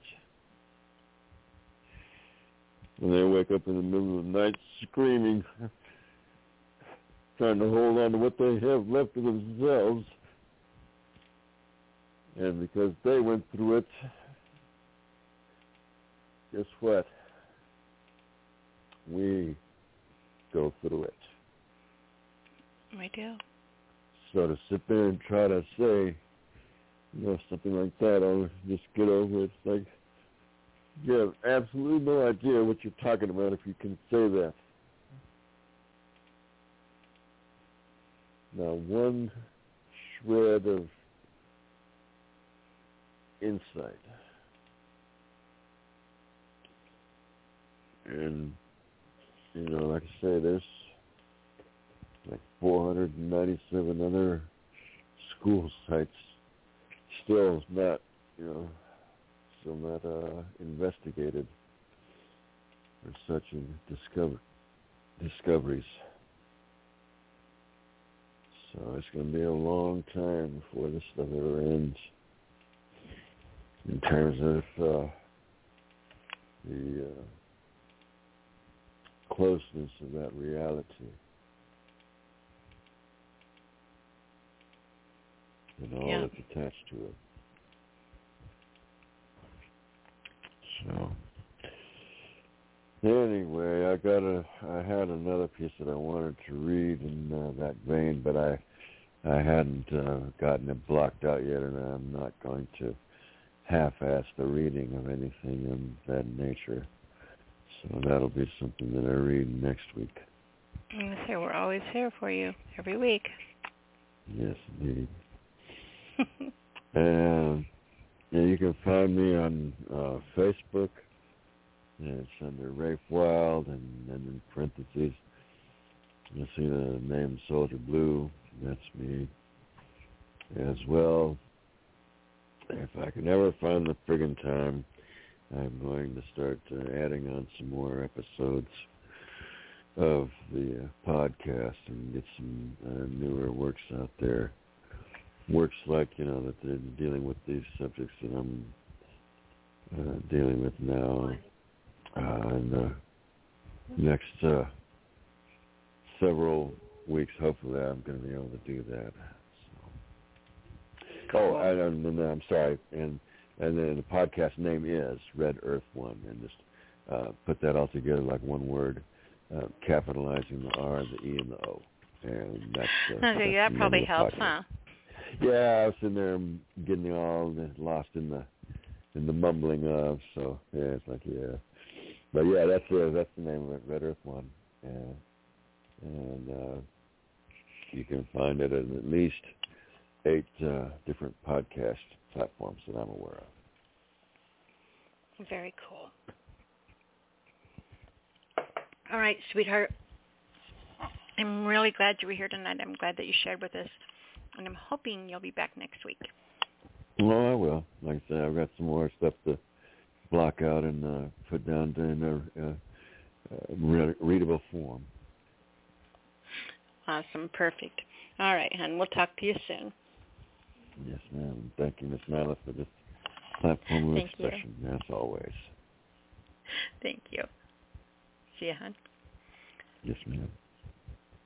All right. Kind of give the next three callers to let you know where you are in the lineup. We are having some issues with the lines. If you are trying to call in and can't, if you're getting that fast busy signal, please keep trying. It'll let you in eventually. Our next three callers are going to be coming from area code 770, 832, and 501. So listen up. You'll be coming up very soon.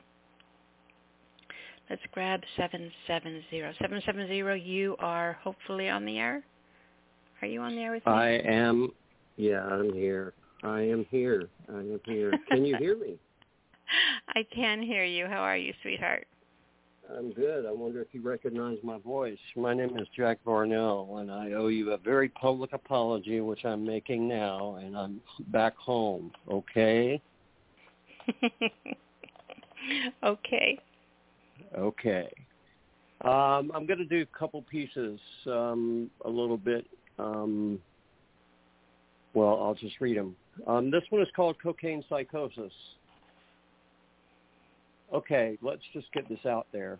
Nobody really wants to, so of course I'll jump right in. Remember, now the option to feel sorry for me or to write a check is absolutely no sin, but let's talk about this lay it all out on the table, so to speak, and use a blade and look for some dissecting lines here.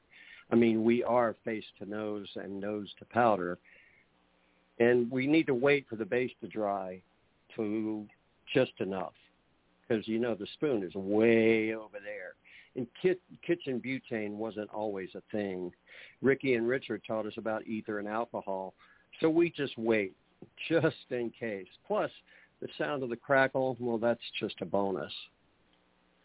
Some suspected Michael too, but not me. I mean, why would you fight off the narcotics and the benzos? The little boy from Neverland, he never believed in war. But not all the relief lives in the jungle or Miami. It does come from China, sometimes for decades before we even know it's an issue and that truth will get slammed against us when with big pharma at the helm. But damn, that boy could sing and dance. So let's talk about this. Let's talk about the skin that can't breathe and the closed-in spaces that make you rip off your clothes just so your pores can get air. And let's not forget about how there is absolutely no choice because those same pores are screaming at you through the silence that you've so carefully curated. But the sound you heard is the wind, and it might be room 242. It is not Satan. It is not silence. And no, it is not the sound of the man's engine. He is always, always an hour from being, being right around the corner. If you want this shit, shut the fuck up away. Did you expect or are you surprised by how involved the voices of the furniture may have been? Shh, I'm listening and how they whispered about the predictable they are coming. Shh, you can almost hear them. They're leaning in at 47 degrees due north and east-south. Shh. Of course there's more. Get off the floor. Get the fibers off your nose, you idiot. It's on the table. Look for what you think you dropped tomorrow when you when you'll need it. You still have the stash for tonight, dumbass.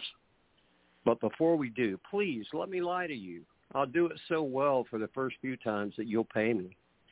And I and I'll get a lot more to talk about if it's worth it to you. How much? I'll be right back. I just think we should clear the air. They say that the base is free, but it still does need airspace to vaporize all of the dreams. Plus, they robbed me at the dope spot. You got any cash? And later on, you'll get my point if you follow my prescription, you know, the one from Dr. B that you use on the 15th of every month and use the name Jimmy Smith. It's just like that stuff from Peru, but it's synthetic. And that means it's clean and pure, not some jungle kerosene fish scales. And Jimmy Jones is only every 90 days. Don't forget, or you'll go to jail. And meanwhile, in your pants, your Swiss Army knife may be whispering something about the they who are going to show up as well. What's the solution? Stack the furniture against the door. Of course, you've got to carefully unscrew it from the wall using your modern Swiss pocket tool technology. There's no need to put the pants back on. Just reach in the pocket. Since you've been planning it, it would be a good idea to have another sip of water in the next hour or so. But for now, how's that base? Is it dry yet? You'll realize within the next four hours or so of doing some strange Swiss Army dance with furniture that used to be on the wall that that was that what was behind the curtain was a really big glass window and you are short of furniture you are short of tall furniture and you'd have to see what's under there if you decide to use a mattress no way cocaine not today i better put it back on the wall because shit they are in here already and now I've gone and locked myself in. How am I going to escape? This is not the movies. There is no bathroom window, and I'm on the freaking 10th floor. Just don't run upstairs in case of emergency. You go down to to the hallway, down to the inn, go down the steps to the plaza level, all the way next door to Kelly's Bar and hide because they know you in there. The good day versus the bad day. I'll have to I'll have to remember that. Yeah, it's pretty much harder to put it back on the wall than it was to take it off. Swiss Army steel bands bend eventually, and they get slippery when they're sweat remember this furniture story for the next time after you stop, and then you start again, at least once, maybe more. Who, me? Let's talk about this, all of us. And I'll put the mirror back on the wall soon. We'll get right down to it. Just me and you and you and you and wait, who the fuck are you? Shh. And whisper for a reason. In poem. Wow. So how was that intense? How intense was that to write? it by the time I wrote it, it was not. it's more intense to read it. Put it that way. That's good. We haven't heard uh, from you in a long time. It's good to hear from you, and uh, that was pretty incredible. Pretty pretty awesome debut back to the show. Well, I, I got another piece if we got time, and I, I don't want mm-hmm. bastardize any time, so um, you tell me. No, we've got time. All right, this one is called No Evidence. Uh, there is absolutely no evidence that lives were impacted or that changes were made. I'm afraid that the results have far outlived the carefully laid presentation of plans. And the idea of legacy, well, that at this stage of the game, that's kind of folly. It's pretty easy to remember or forget while you're still breathing. There are those that got the best parts, the imagination that was required to blaze past being forgotten after the last breath became untenable, loved and touched, and that made a difference in the push to love and be loved out of the dark guilt that kept me warm. I found pain relief in you until you couldn't see that I was in pain. The glow you had when you shined on me made that transformation complete. It was warm and golden and complete. It was back in the days of Scandinavian furniture and those socially rewarding clubhouses that came with the singles apartment complexes. I just wanted to check in and make sure that you had all you needed. Likely I won't be around when the decades move, move you to resurface again. The best of what I had, my timing, of course, was a bit skewed. I thought my best and how I'd learned to love you and work a longer-term plan to our forever might just be enough. There was a race to personal redemption, though, and that may have clouded my vision. Of course it's my fault because you gave up. What was left of me, I apportioned appropriately and applied it with sufficient force to maintain the hope in life and love and the promises and the vows and the lofty visions that were all presented as carrots that were ready for the beatings that were promised by the sticks. I mean, goddamn, a home, love, family, and the certainty of a partner who would do what they say and say what they mean all the way to the point they no longer have to. I mean, come on, really?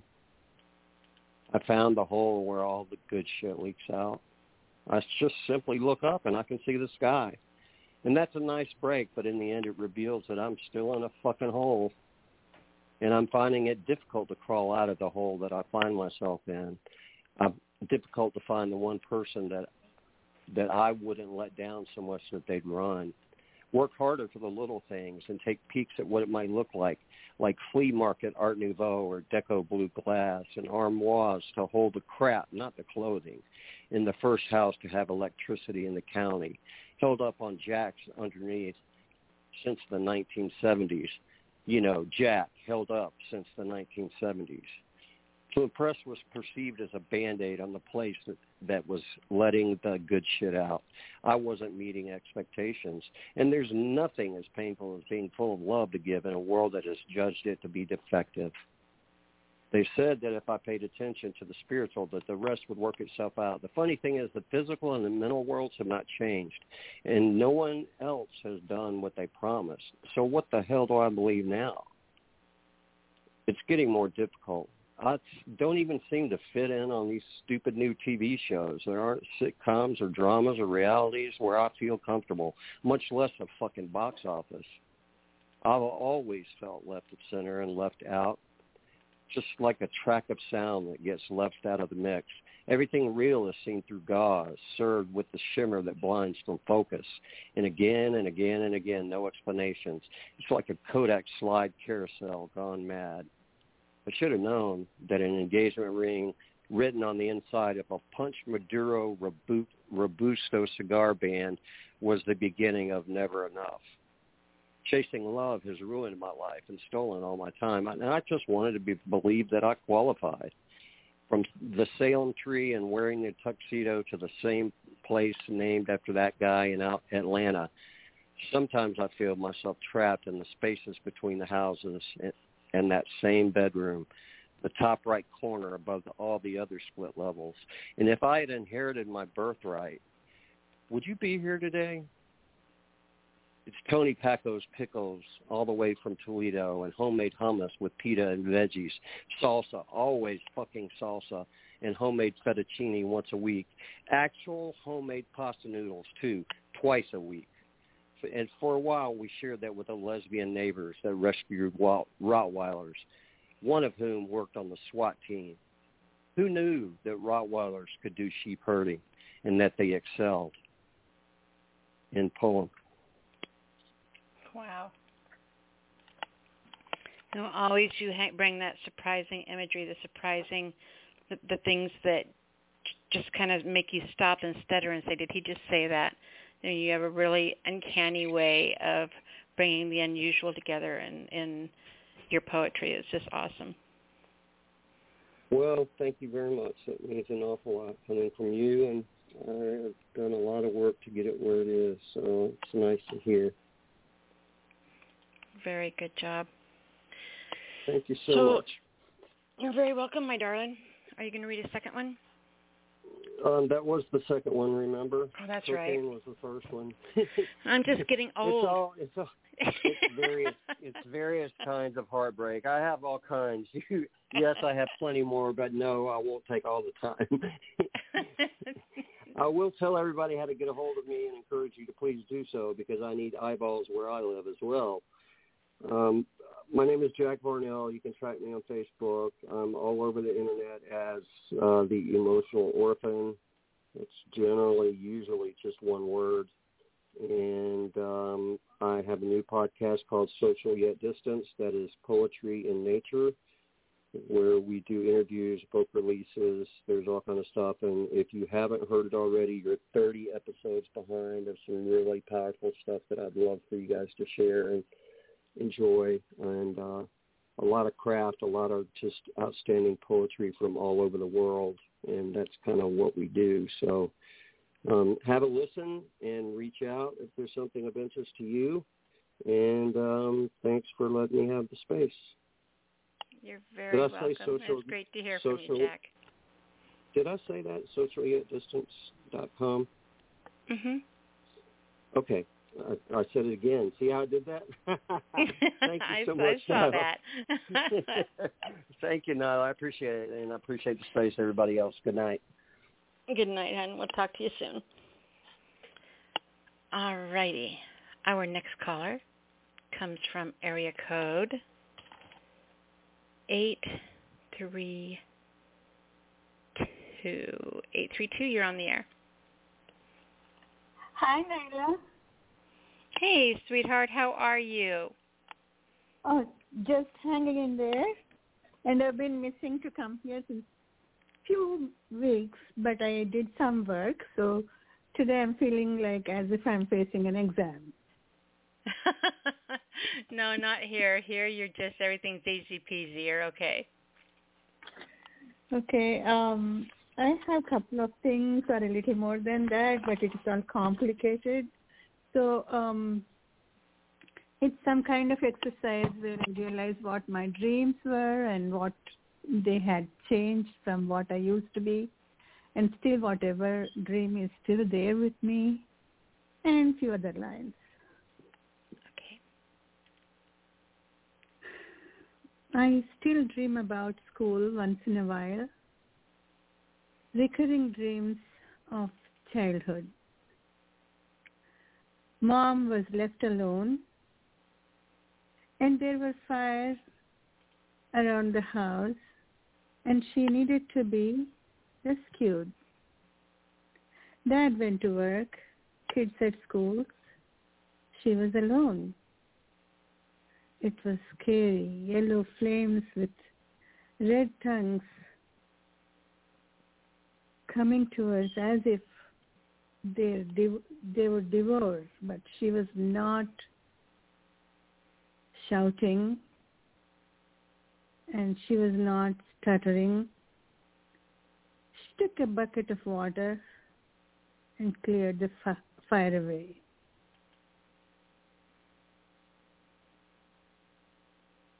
And recent dreams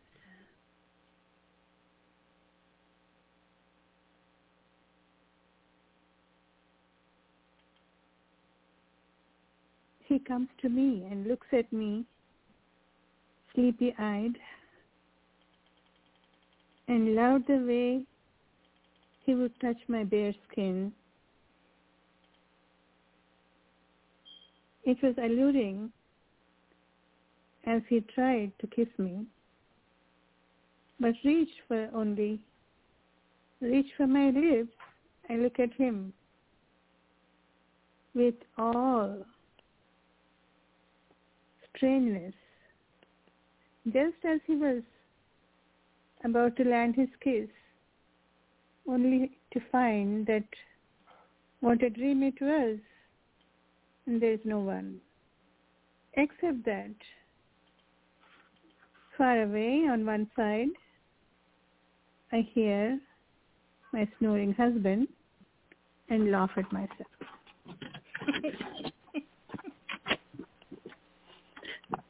And the, another dream is about, I like the dream to return only so as I will not turn my head away.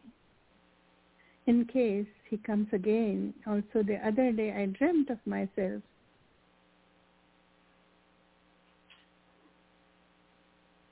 as if Govind was cuddling me and we were climbing mountains, running away with small, into small caves and swinging over the clouds, climbing trees as if it was full of laughter. I once dreamt of us flying in the room as if I was Peter Pan's shadow. And and poem and continuing with part two of that. And this is called Not for Trade. Last night I dreamt I was in your arms. We filled our world with endless love and sweetest romance. I dreamt we were flying over the urban mount, Utah Mountains and crossing into a depth of a different world. Find ourselves going around in oceans and climbing huge Himalayan depths. Of course, we had tea and biscuits overlooking those cliffs of the Kanchenjunga with golden sun rays bathing the turf of Pahalgam hills and valleys I thought we even went by Darjeeling streets in coolest of the weather, wearing our warmest long coats. Eh, it was a dream. I could pay with my life, although hundreds of people out there would give their life to be inside these four do- doors and in my shoes under the same roof with you. Even if it is 30 years and still we are counting to find a holiday of choice. End poem. That was beautiful. All of them were just amazing, Uma. And I have one small if we still have time. That is, if we have time. Look at the board. It's just a few lines, not just writing, and I thought That's I fine. should Go share. ahead. Go ahead. Um, I may not be a great writer, maybe no greatness in anything. Despite all, I am existing, however, wish I am little more of something, that which is unique in every being, yet I am nothing other than existing. End poem. that was awesome. That was perfect. Absolutely perfect. Great job, sweetheart. Thank you, Nyla, and you all are you you all are the inspiration for me. If I come here and then brood about it, some lines come up and I share them with you. That's all it is to this. Well, we appreciate it very much. Do me a favor, love, and tell everyone how they can come find you. Uh, I'm usually at home. They can call me. They can come over. Miss Nyla knows my address also. If not, it's not a difficult thing to find out. And Miss Nyla can tell each one to find me on Speakeasy Cave or Cafe now and then. Coming from East, I still call it a cave, but I know it is called Cafe. so But just so you know, I am absolutely not giving anyone your address so they can just come over and visit you. That's not going to happen. because you see, Stop you emailing want me, you guys. there. I'm too precious for you. Knocking on your door. You I'll give you a cookie if you read me a poem. We'll do that definitely. Cookie a poem. Too funny. All right, my sweet. Appreciate you so much, and we will talk to you next week. Yes, ma'am. We'll do that.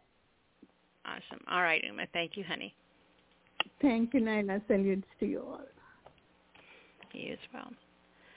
All right. So I'm really having some issues here, guys. The board is not responding to me at all. I've got area code 501 and I see area code 503. I've got you guys on here. Don't hang up, don't move, don't press any buttons. I can't press any buttons right now. So what I am going to do real quick is I am going to play an audio track and I am going to do some magic here so that I can be able to unmute you guys. I'm, I'm trying to do it as I talk so I don't have to do that, but it's not working. It's still not working. Five, four, three, two, one. Yeah, it's not going to happen. All right, so I'm going to play a piece called uh, Chesapeake Economy by Casey Rousseau. And while it's doing that, 501, 503, hold tight. I'll be back with you shortly, and uh, we'll get this taken care of. All right, here you go.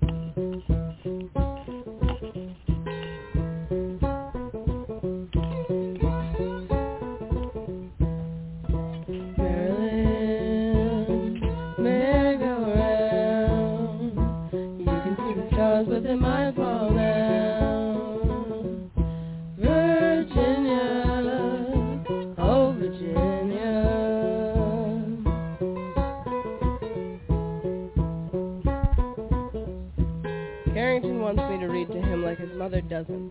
The screens rest their flat pixeled eyes on him every morning. He is five and a fistful of rocks, light collapsing somewhere beyond his irises. We play with the globe in the basement. It asks him locations of oceans and countries. When he turns away to play basketball, the globe repeats, Can you find Africa? Can you find Africa?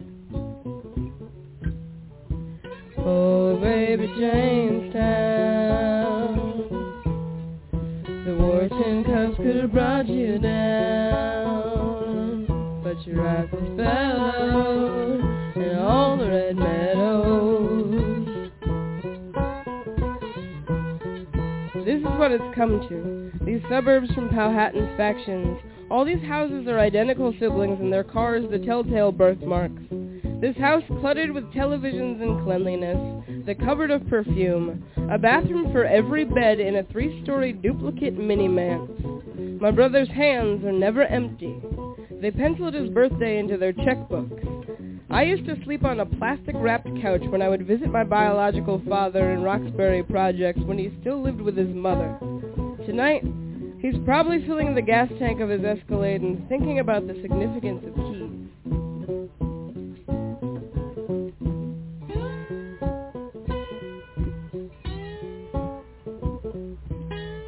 1619. A Dutch ship accidentally landed at Jamestown and traded 20 negars with the English for supplies.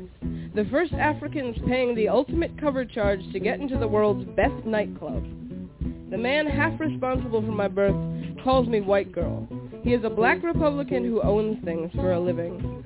His wife, Annie, won't let her 18-year-old son drive her Jaguar through the hood because Baltimore's murder rate is too high, but she owns property there, and someone's got to manage it. One time I watched her yell, Hood rat! Ghetto trash! At a tenant from her throne in the Escalade like she wasn't embarrassed by her real hair, like she didn't used to throw down in Dorchester.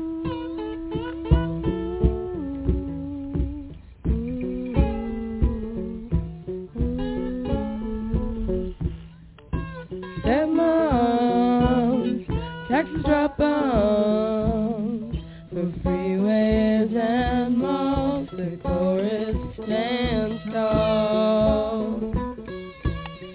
Sings poverty. No, it don't bother me. Orlando, Thanksgiving. Hotel room filled with what would become two weeks' worth of leftovers if we were in Maryland, when the Caribbean woman who works for housekeeping knocks. Annie flung her index finger in the direction of what wasn't vacuumed the day before, offers the woman nothing but orders. That December they spent $1,600 renting a tent for a Christmas party chiseled out of someone else's Bible pages. Montego Bay, Jamaica. My cousin's wedding. Sidewalk men flat-backed on cardboard over a hundred degrees outside. The taxi is air-conditioned. Downtown the fruit markets are bruised. Overripe. July. Carrington says, These people look like they're getting ready to die. Can you find Africa? I spend the week drinking heavily, staring at an unfamiliar ocean or watching James Bond, and wondering if I am guilty. Annie speaks in a Jafaican accent at Miss Ruth, our personal chef who lives on the resort full time, and tells the old woman, We're black. We like to eat. Oh, I guess you are too. We're African American. Tells her, We want to take you back to America and have you cook at me house. Three hundred years back, there were black slaveholders nestled in the pockets of the South. No one much likes to talk about it, but they kept property too.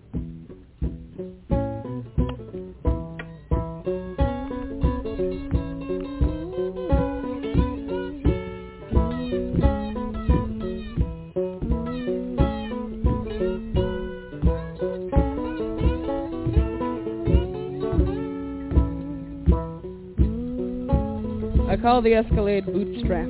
He drives me to the airport while juggling two cell phones and pressing 80. Carrington is silent in the back seat, placated by the video screen hanging down. I want to ask about my grandfather, the one who was murdered for four dollars and some change. He was a successful man who drank too much. The scenery flies by and thins out. I am silent.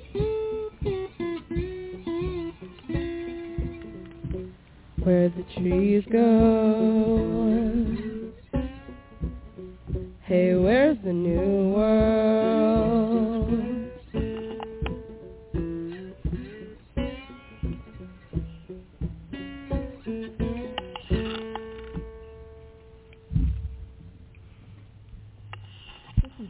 That was Casey Rousseau with Chesapeake Economy. So let's go ahead and try our callers again, see if I can get anyone on.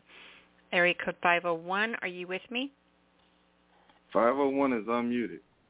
Oh my goodness, thank goodness. I was starting to feel like very alone here, all by myself. right. No, we was here, but just couldn't hear us. I'm glad to hear your voice. How are you, sweetheart? Introduce yourself to everyone. Um, this is uh Jess Jay. I'll try and remember what name I go by here. you can never um, be he careful, responds Nyla. well to "Oh Hey Talented One." I've never been called that, so I got to see if that ever happens.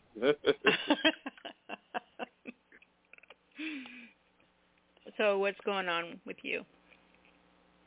I had a long day today.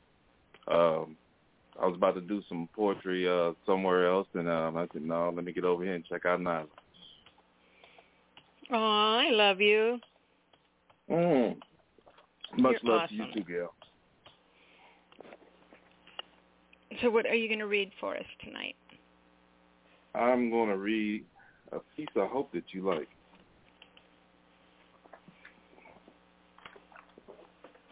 Uh, it's simply entitled Love.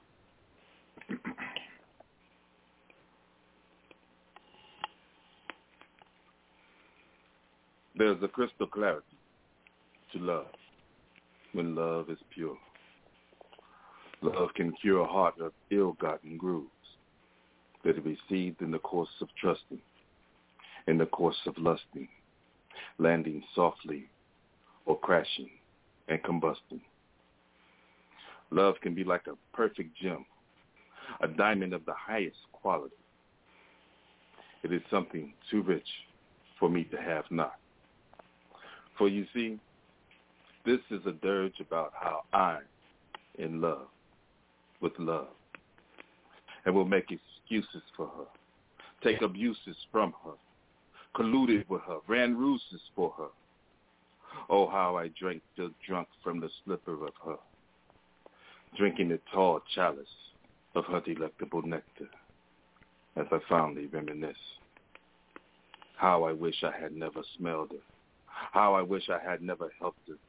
How I wish I had never held her close to my chest. Just so she could infect me by injecting me with this insatiable hunger, this deep lingering longing of wanting to be longing to her. And she simply spurns my advances. But I will not give up. I shall track her, place wanted posters of her, and pursue love as a bounty hunter, pounding the pavement like a master metal worker, beating iron from its ore, making it finely crafted hard. I will brave the fury of her blast furnace and reach my hand deep inside into the flames and seize love gently by the tips of her fingers, enduring her burning heat until our bodies are fused as alloy, being refined in the forge as my luggage is melted away and the impurities in my fat are evaporated, leaving the lean man that you see before you today, recharging me to the full, transforming me to the man who accepts love, labor as a joyful slave, who leaves his heart open wide and unprotected, singed by love's flames. As love pulls her boat from its quiver, surely tonight she intends to overkill, bending her bow at me in malice, because love had taken aim, and like a pluck from a violin string, her arrow pierces my chest, And but I live to tell the tale of love's warrior's village. In peace. Wow, intense. I love the comparison of an arrow to a pluck on a violin string. I That just added awesome. that tonight. Mm. Did you really? I, I love it. I love that line. I guess because I have such a thing for violins, you know, just the you I, know, the sound, the I love sound of it. and violin to do Yeah. poetry by. Mhm. Yeah, it's like the soul talking when you listen to them, isn't it? Yeah, it, it, it, and that's the art in it to go ahead and make it speak, and uh, and, and that's what I be hearing for at least the uh, vibe I go ahead and run on when I hear it. Very cool. Great job on that, sweetheart. Appreciate it. I appreciate you. All right, um, I have my second piece here. Okay. Nope, I can't do that one. Sorry about that, Nala. Oh, now I, that's what I want. I know. All right, I'm gonna go ahead and do. So which uh, one? Wait, wait, wait, little wait, wait. No, no, no, no. Stop. I want to know Yeah. why you can't read that one. I think I might have read it to you before. I think I might have read it to you last week. Oh, okay. That is an oh, acceptable see, reason. reason. That's an acceptable reason. All right. you were trying to all hold out on me. It's like, oh, no, no, no. I want Oh, to hear no. the one you don't want to read. No, no, I'm trying to give you the best one. I ain't trying to give you the worst one or, or one you just heard. All right. I'll listen to whatever into you read. piece. Cool. The name of this piece is called uh, As I Inhale. As I inhale to exhale. To form this wind gale, there will be no sonoko or shell. You see, this poem will be gas-free. And it will tell a tale about me telling Suki Sales he can no longer sell cheese shells down by the seashore that I know for sure he didn't get from the sea floor, but out of some lady's dresser drawer. Because I knew he was piss poor like a dirt floor and always wanted more, fed up with life deficiencies, so his heart sought war. You see, his heart was forged from a chunk of iron ore, and that's why the condom tore. Before being a bad seed, he started out as one half of a bad spore, and that was before he told the store faces to the floor. Not seeing the plain cold bad cop waiting on his op to get the drop, this is the moment this cop has always dreamed about. As the curtain raised, the stage is set. One heart pumping jack and the other crown. But we wonder who will chase with pops and life point drops like Dow Jones stocks. Boomsticks and pop rocks don't play a lot. Why does the goose chase the fox in this child's paradox? Ladies and gentlemen, we are seconds from a shootout, crowded in a tight spot. In peace. I love the rhythm you do in your poetry when you write, and I'm sure that I've said this to you before. But when you want to grab someone's hand and pull them along with you, you use a Mm. lot of repetitive sound rhymes in a piece, even though the, the piece isn't a rhyming piece necessarily. You get those sound rhymes in there, which makes a, a fluidity to your writing. And it's like all of a sudden you grab a hold and you're going down some rapids, and then you drop us in a deep pool. You, you do a shift in Mm. the way that you're writing, the structure of your sentences, and it slows it down. To where it's like, oh, all of a sudden, it's just, it's amazing the way you can create that tempo with your writing. I enjoy that about the way you write very much. Oh wow. You know what? Uh, uh, certain things people know, but until they actually say it, then it's, it's something that you it's not really concrete. And I appreciate you for uh, putting that into words and and and something I can see. It, it's definitely. I mean, I can picture you writing, and tell me if I'm wrong. But sometimes when you're sitting there and you're writing, and you get in a zone, and you're writing out what you're writing in the tablet, do you rock back and forth? Um, it depends. If it's something I'm uh, that, I'm, that I'm listening to in my head, yeah, I'll go ahead and rock. But for the most part, I'm actually just looking at the structure of the uh, uh, sentence and seeing what I can put in there that won't throw that off. Do you do more that more in the initial writing process or in the editing process? Uh, in the initial writing process. In the editing process, I have a little bit of fun with that. Sometimes I go ahead, and I'll, I'll be still, I'll write something out, and if it go in there real nice, I might rock in until I think something else, and then I might rock some more. and that probably did happen on this one right here. Well, it was it was great fun. It was like ear candy to listen to the rhythm of it, the way that you wrote it. If you get a chance, we're at the we're at the 7:30 mark, so we're two and a half hours into the show. So if you come and listen to the last what 35 minutes of the show is about the timestamp you'll have on this, and listen back to yourself reading that, you'll catch what I'm talking about. You'll hear it. Okay. All right. Man, that's what I love. Uh, it's, it's not always good to say great, great piece. I, I, I really invite uh, critique. Uh, uh, somebody who's gonna give me a real honest critique, and you always do. oh, thank you. I appreciate that. But do that seriously. Come back. Last, I mean, if you go to about the 40 minute mark, you should be you should catch it right about there. Um, but I want you to listen back oh, to it. I want you to listen for what I'm hearing. to it, Nyla. Oh, just listen to the whole thing again. That's even better. All right, my love. Oh, talented one, do me a favor and tell everyone how to find you. Uh, you can find me on Insta, uh, Instagram at j dot and dot j productions. Uh, come over there and check me out. Y'all might see some things y'all really like. You can And then you and your wife YouTube. have a business you run, don't you? Will you tell us about that? Yes, ma'am. That's a part of that. That's that whole art thing. I gotta, I gotta get you a, a painting, Nyla. If you do an opening, a box opening, I, I'll send you a painting. If I do a what? A box opening video. Oh, that would be cool.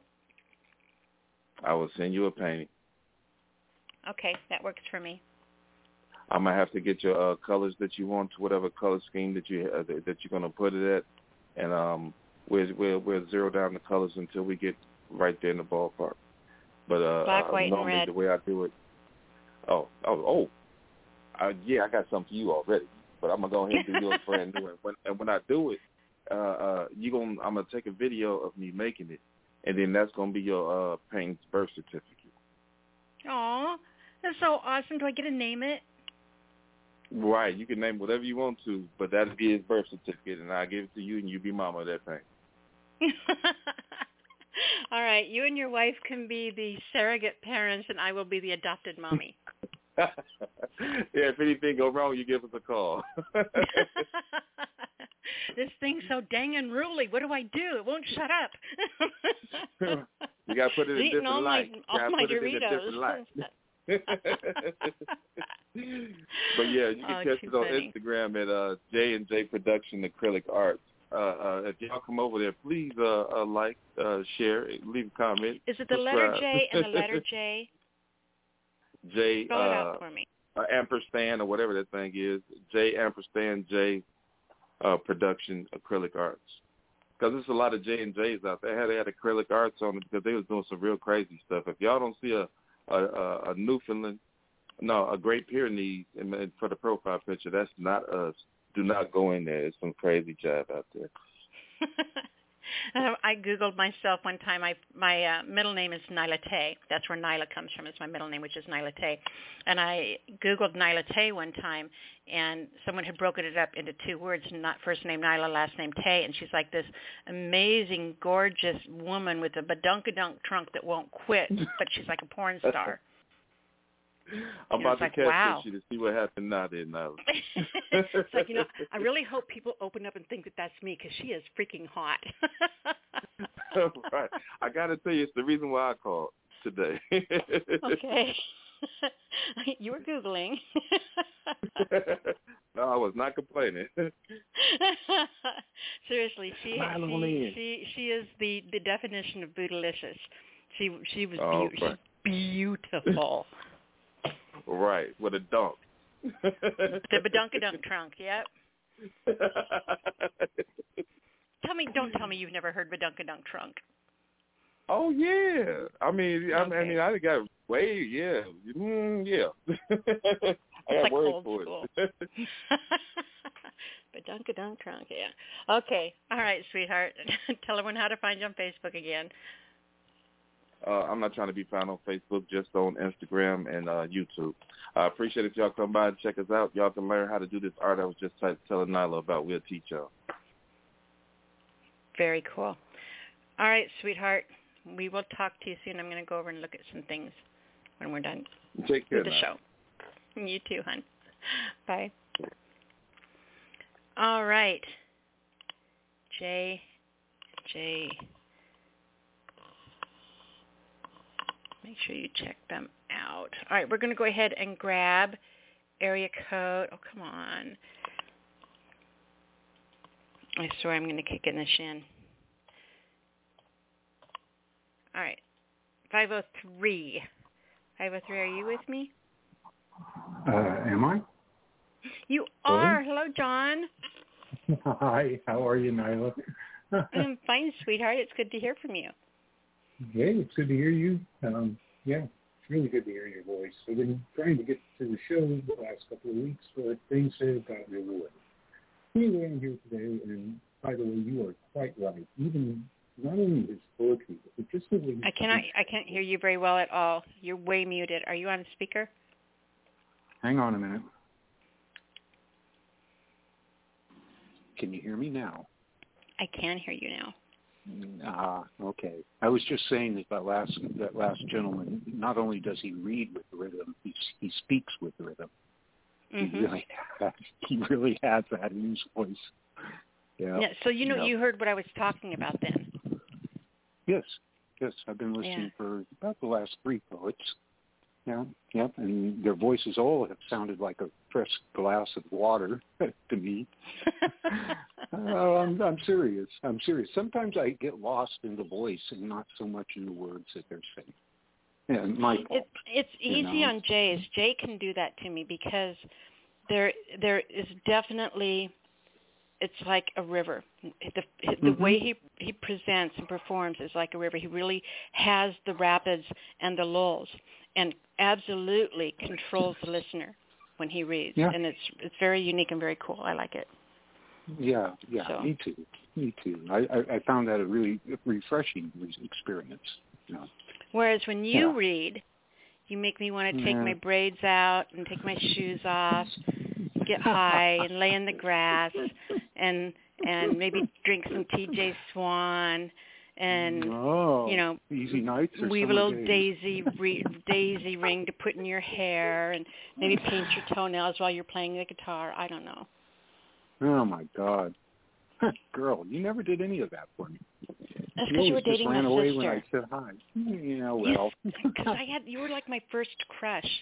You were like this yeah. Big, great big senior guy dating my sister.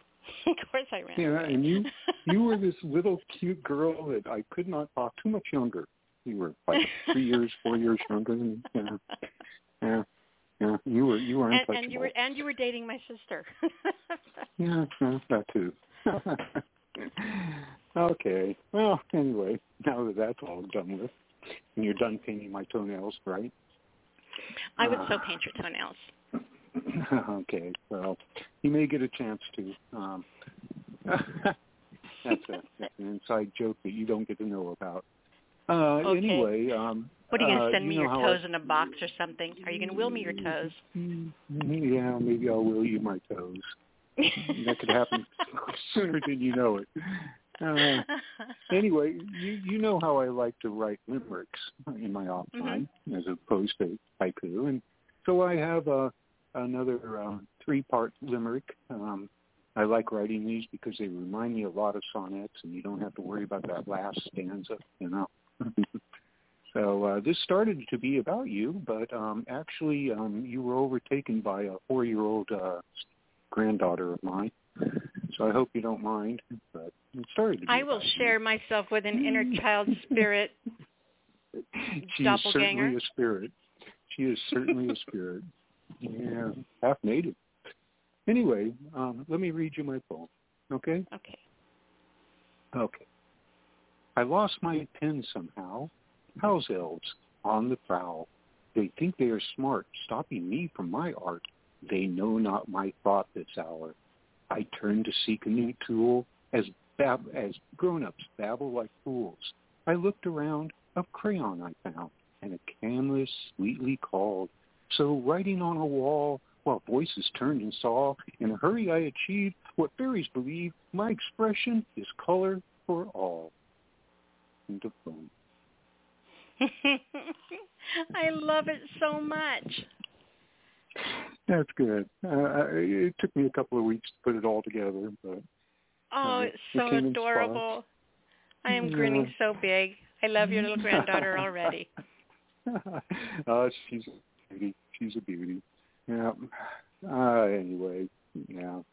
That all started from that uh, little thing you put up on Facebook. And I know you didn't mean it as a poetry pomp, but as you say, you know, real life can be poetry if you want Mhm. it. Yeah. So that's Which that's one was it? The the the the fairy You, picture? you said that you said that you'd lost your pen and that house Oh, the house- had stolen House it. brownies, yeah. Yeah, okay, were they brownies? Yeah, they're elves. I believe in house brownies. You guys Google that shit. It's real. It's science. Trust me. Them little fuckers Absolutely. Absolutely. Yeah, in, in Rowling's story, they are house elves. So there is actually a house elf in the last couple of books that she wrote for Harry Potter. So, so I got them confused, brownies to elves, but you know that's how it goes. It works. Yeah, yeah. Only only certain authors actually make distinctions. Mythical right. creatures, they're all the same. Uh, well, kind of, kind of, sort of. They all live in the grass, though. That's true. Would you like me to? Of course. Would you like me to? Uh, the other one's old. Don't make me beg. Um, uh, I won't make you beg, but this one is kind of old. Um, it's another three-part um, piece. Uh, I read this, uh, I don't know, a couple of years ago. Anyway, here we go. There once was a man who did die. To St. Peter he did fly. As he stood in line, he watched souls be divined to heaven or hell. Oh my! And every so often a soul would be thrown in a pile by his toe. The man's chance came at last, so he asked with a glance, Where does this pile of souls go? St. Peter said, Listen and learn. These souls have taken a turn. They come from Oregon. I'm sorry. They come from Portland, a place in Oregon, and they are too wet to burn. Yeah, kind of screwed that up, but you get the idea. Well, you know, Saint Peter was Saint Peter was a man of renown, and he drove the snakes from the crown. In spite of his efforts, sin is still present. Thus, we drink beer till we drown. Okay, enough of my limericks. I love your limericks. And they're short. You want to read me a couple more limericks? no, no, I, I think I'm done Oh, come on, please. I'll beg. you can't beg. I don't Yes, I actually have any more Please, really John, please, up. just one, just one more, no. please. Oh, please, oh, please, for me, please, just one more. Yeah, yeah, I'm trying. You you beg pretty nice, by the way. I don't know if you realize That that. was horrible. I'm a much better okay. beggar than that. No, really. Well, that's good because I don't really actually have really much of. I don't know. Let's see. Um, no, no, no. Fossil. Let's see. What is that? Did you say Uh, false hope? Fossil. Oh. Fossil. yeah, believe it or not, I get a lot of my crap from you, um, but that one's not available, and neither is this one. And uh, how about this one? Okay, fine. Uh, but next time you have to yeah. read three. Oh God! I've just read three. You just missed it. One was No, really, I really just want more. I'm a typical girl.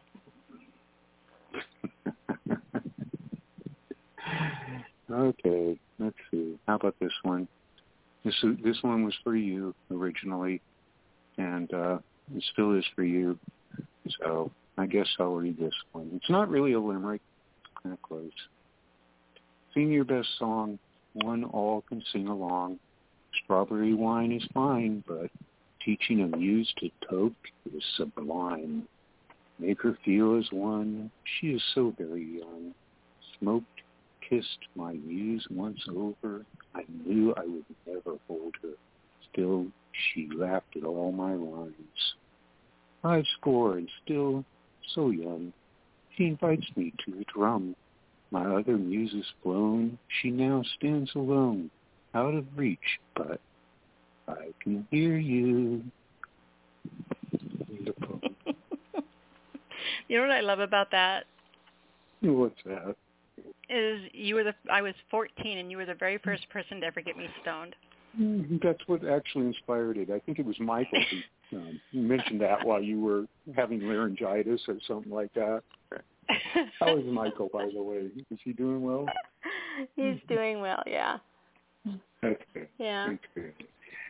I Yeah, love that poem. Anyway, Mhm. yeah, well, you inspire me to write poems about you. What can I say? Although you did get hijacked by my granddaughter, but I didn't figure you'd I mind I too love much. being hijacked by your granddaughter. I love your granddaughter. that works for me. Someday you'll see a picture of her. You'll be surprised. She doesn't All look right, at all and- like me. I've seen All right. pictures her on your page. I stalk your page. Tell everyone how to Oh. find you again. Oh, I'm Garrett Facebook. Um, in fact, one of your um, listeners actually sent me a friend request just yesterday, so that was kind of nice to see. And anyway, uh, that's really the only place I have. Um, Perfect. you know, All right, John. Great job tonight, honey. Thank you. Love you dearly. I love you too. Take care. You too. Bye bye. All right. Our next call. You never know what you're going to learn about me on this show, all right? Next caller. area code. Oh, area code 419. You're on the air. Hi, Nyla. Hey, baby. How are you? I'm good. How are you? I'm off. And you, you, all, uh, you, you always make sure you're my last dance, don't you?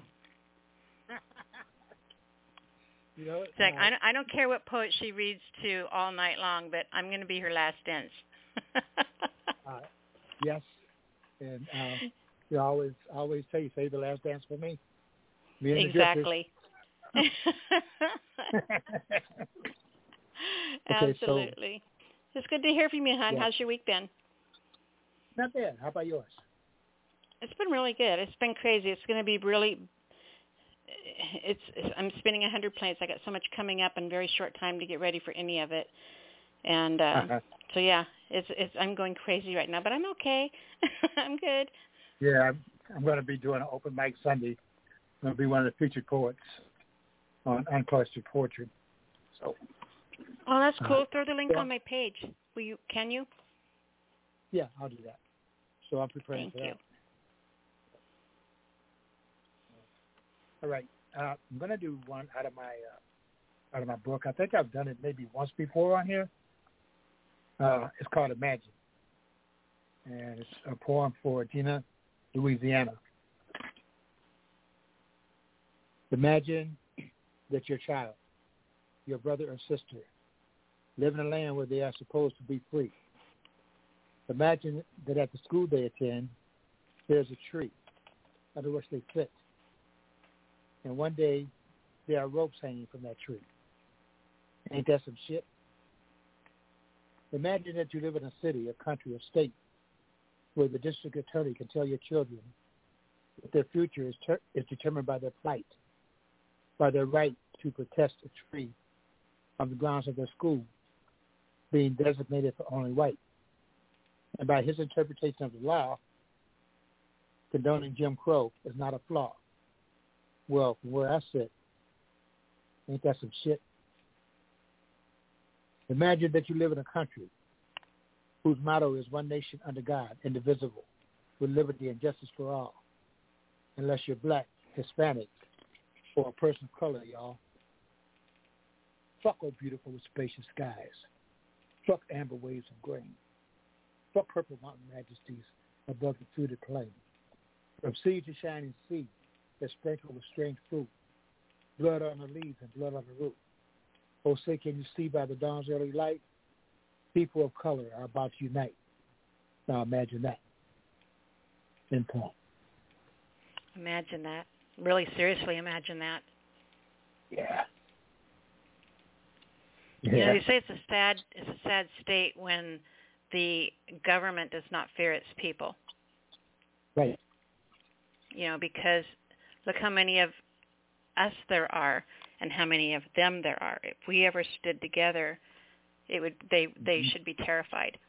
So, you know, using that be. concept and using that thought, you know, think Uh-huh. about it.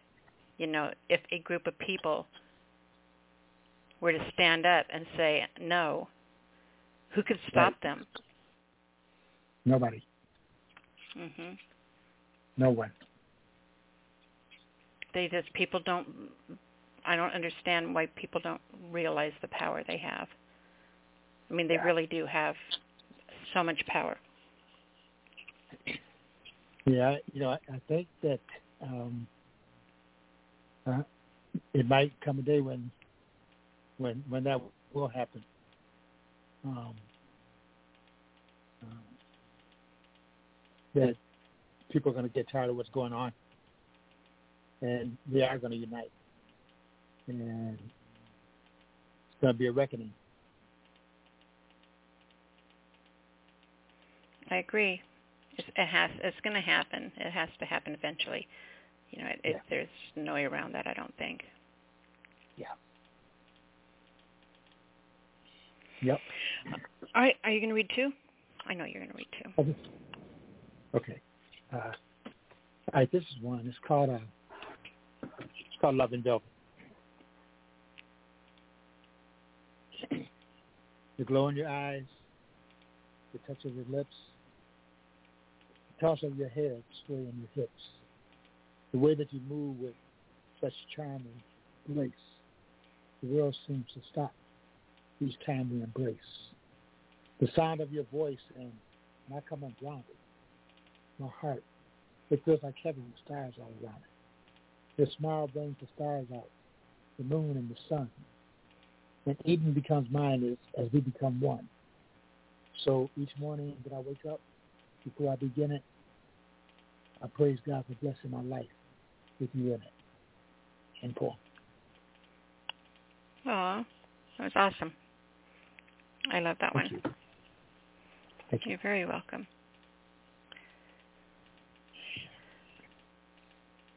All right, darling. You know the deal now, right? Yeah, say what? Yes. Um, Tell everyone how to find you. all right. You can find me on, on Facebook, on YouTube, or on All Poetry under Melvin D. Johnson. Perfect. All right, you guys, make sure you go check him out, honey. Great job tonight. Thank you so much for being here, for being my last dance, for closing the show so beautifully. And we will talk to you next week. Okay. All right, sweetie. Thank you. All right. Night. right, everyone. You have been listening to the Speakeasy Cafe Open Mic Poetry Show, The Sound of Ink. I want to thank everyone for being here, both listeners and readers alike. We will see you back here next week. I'm going to close the show with a piece by Cassandra Tribe called Striking a Match. We will talk to you next week. Good night. striking a match holds the uh, promise of many things. If I have chosen to pour gasoline on myself, on others, on things, then the promises of destruction that will have no meaning, no. For no two people shifting the oily ash shall agree. And why I struck the flame.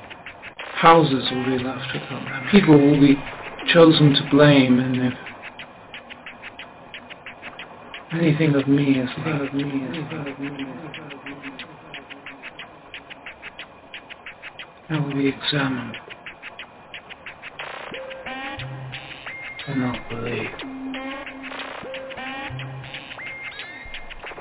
The nature of destruction is to destroy. all meaning. Striking a match holds the promise of many things. If that match sparks a flame that flares to a candle, then the smallest part of life is entrapped with flickering boundaries. Its borders.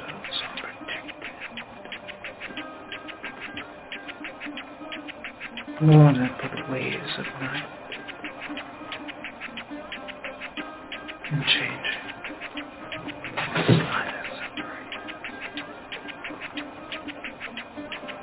In that small circle of light, vision lacks clarity. And life has the substance of substance. And no two people shall agree. For the nature of flames and fire is to disappear.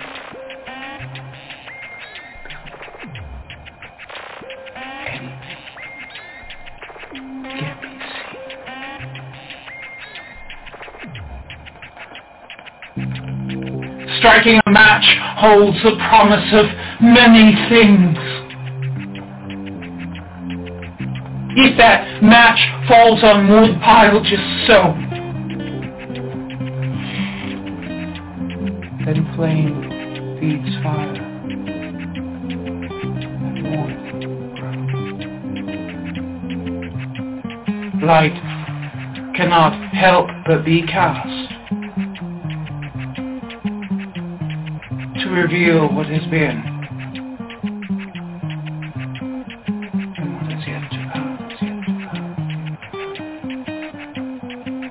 Yet fires by nature consume themselves, or what is foolish enough to forget.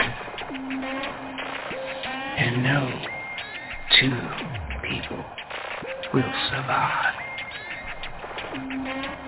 the coolness of night when the fire dies, or the hunger of a fire grown For the nature of being consumed is to stay till there is nothing left within. No one person can survive in darkness, cold and. For each and all are beyond their control. In striking the match,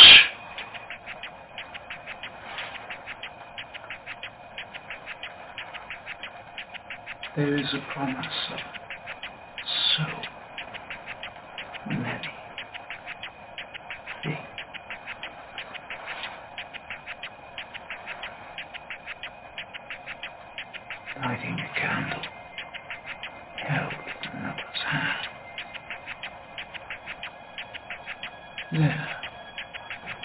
circle of light revealed. Oh, the kindling to ring wild nature contain. To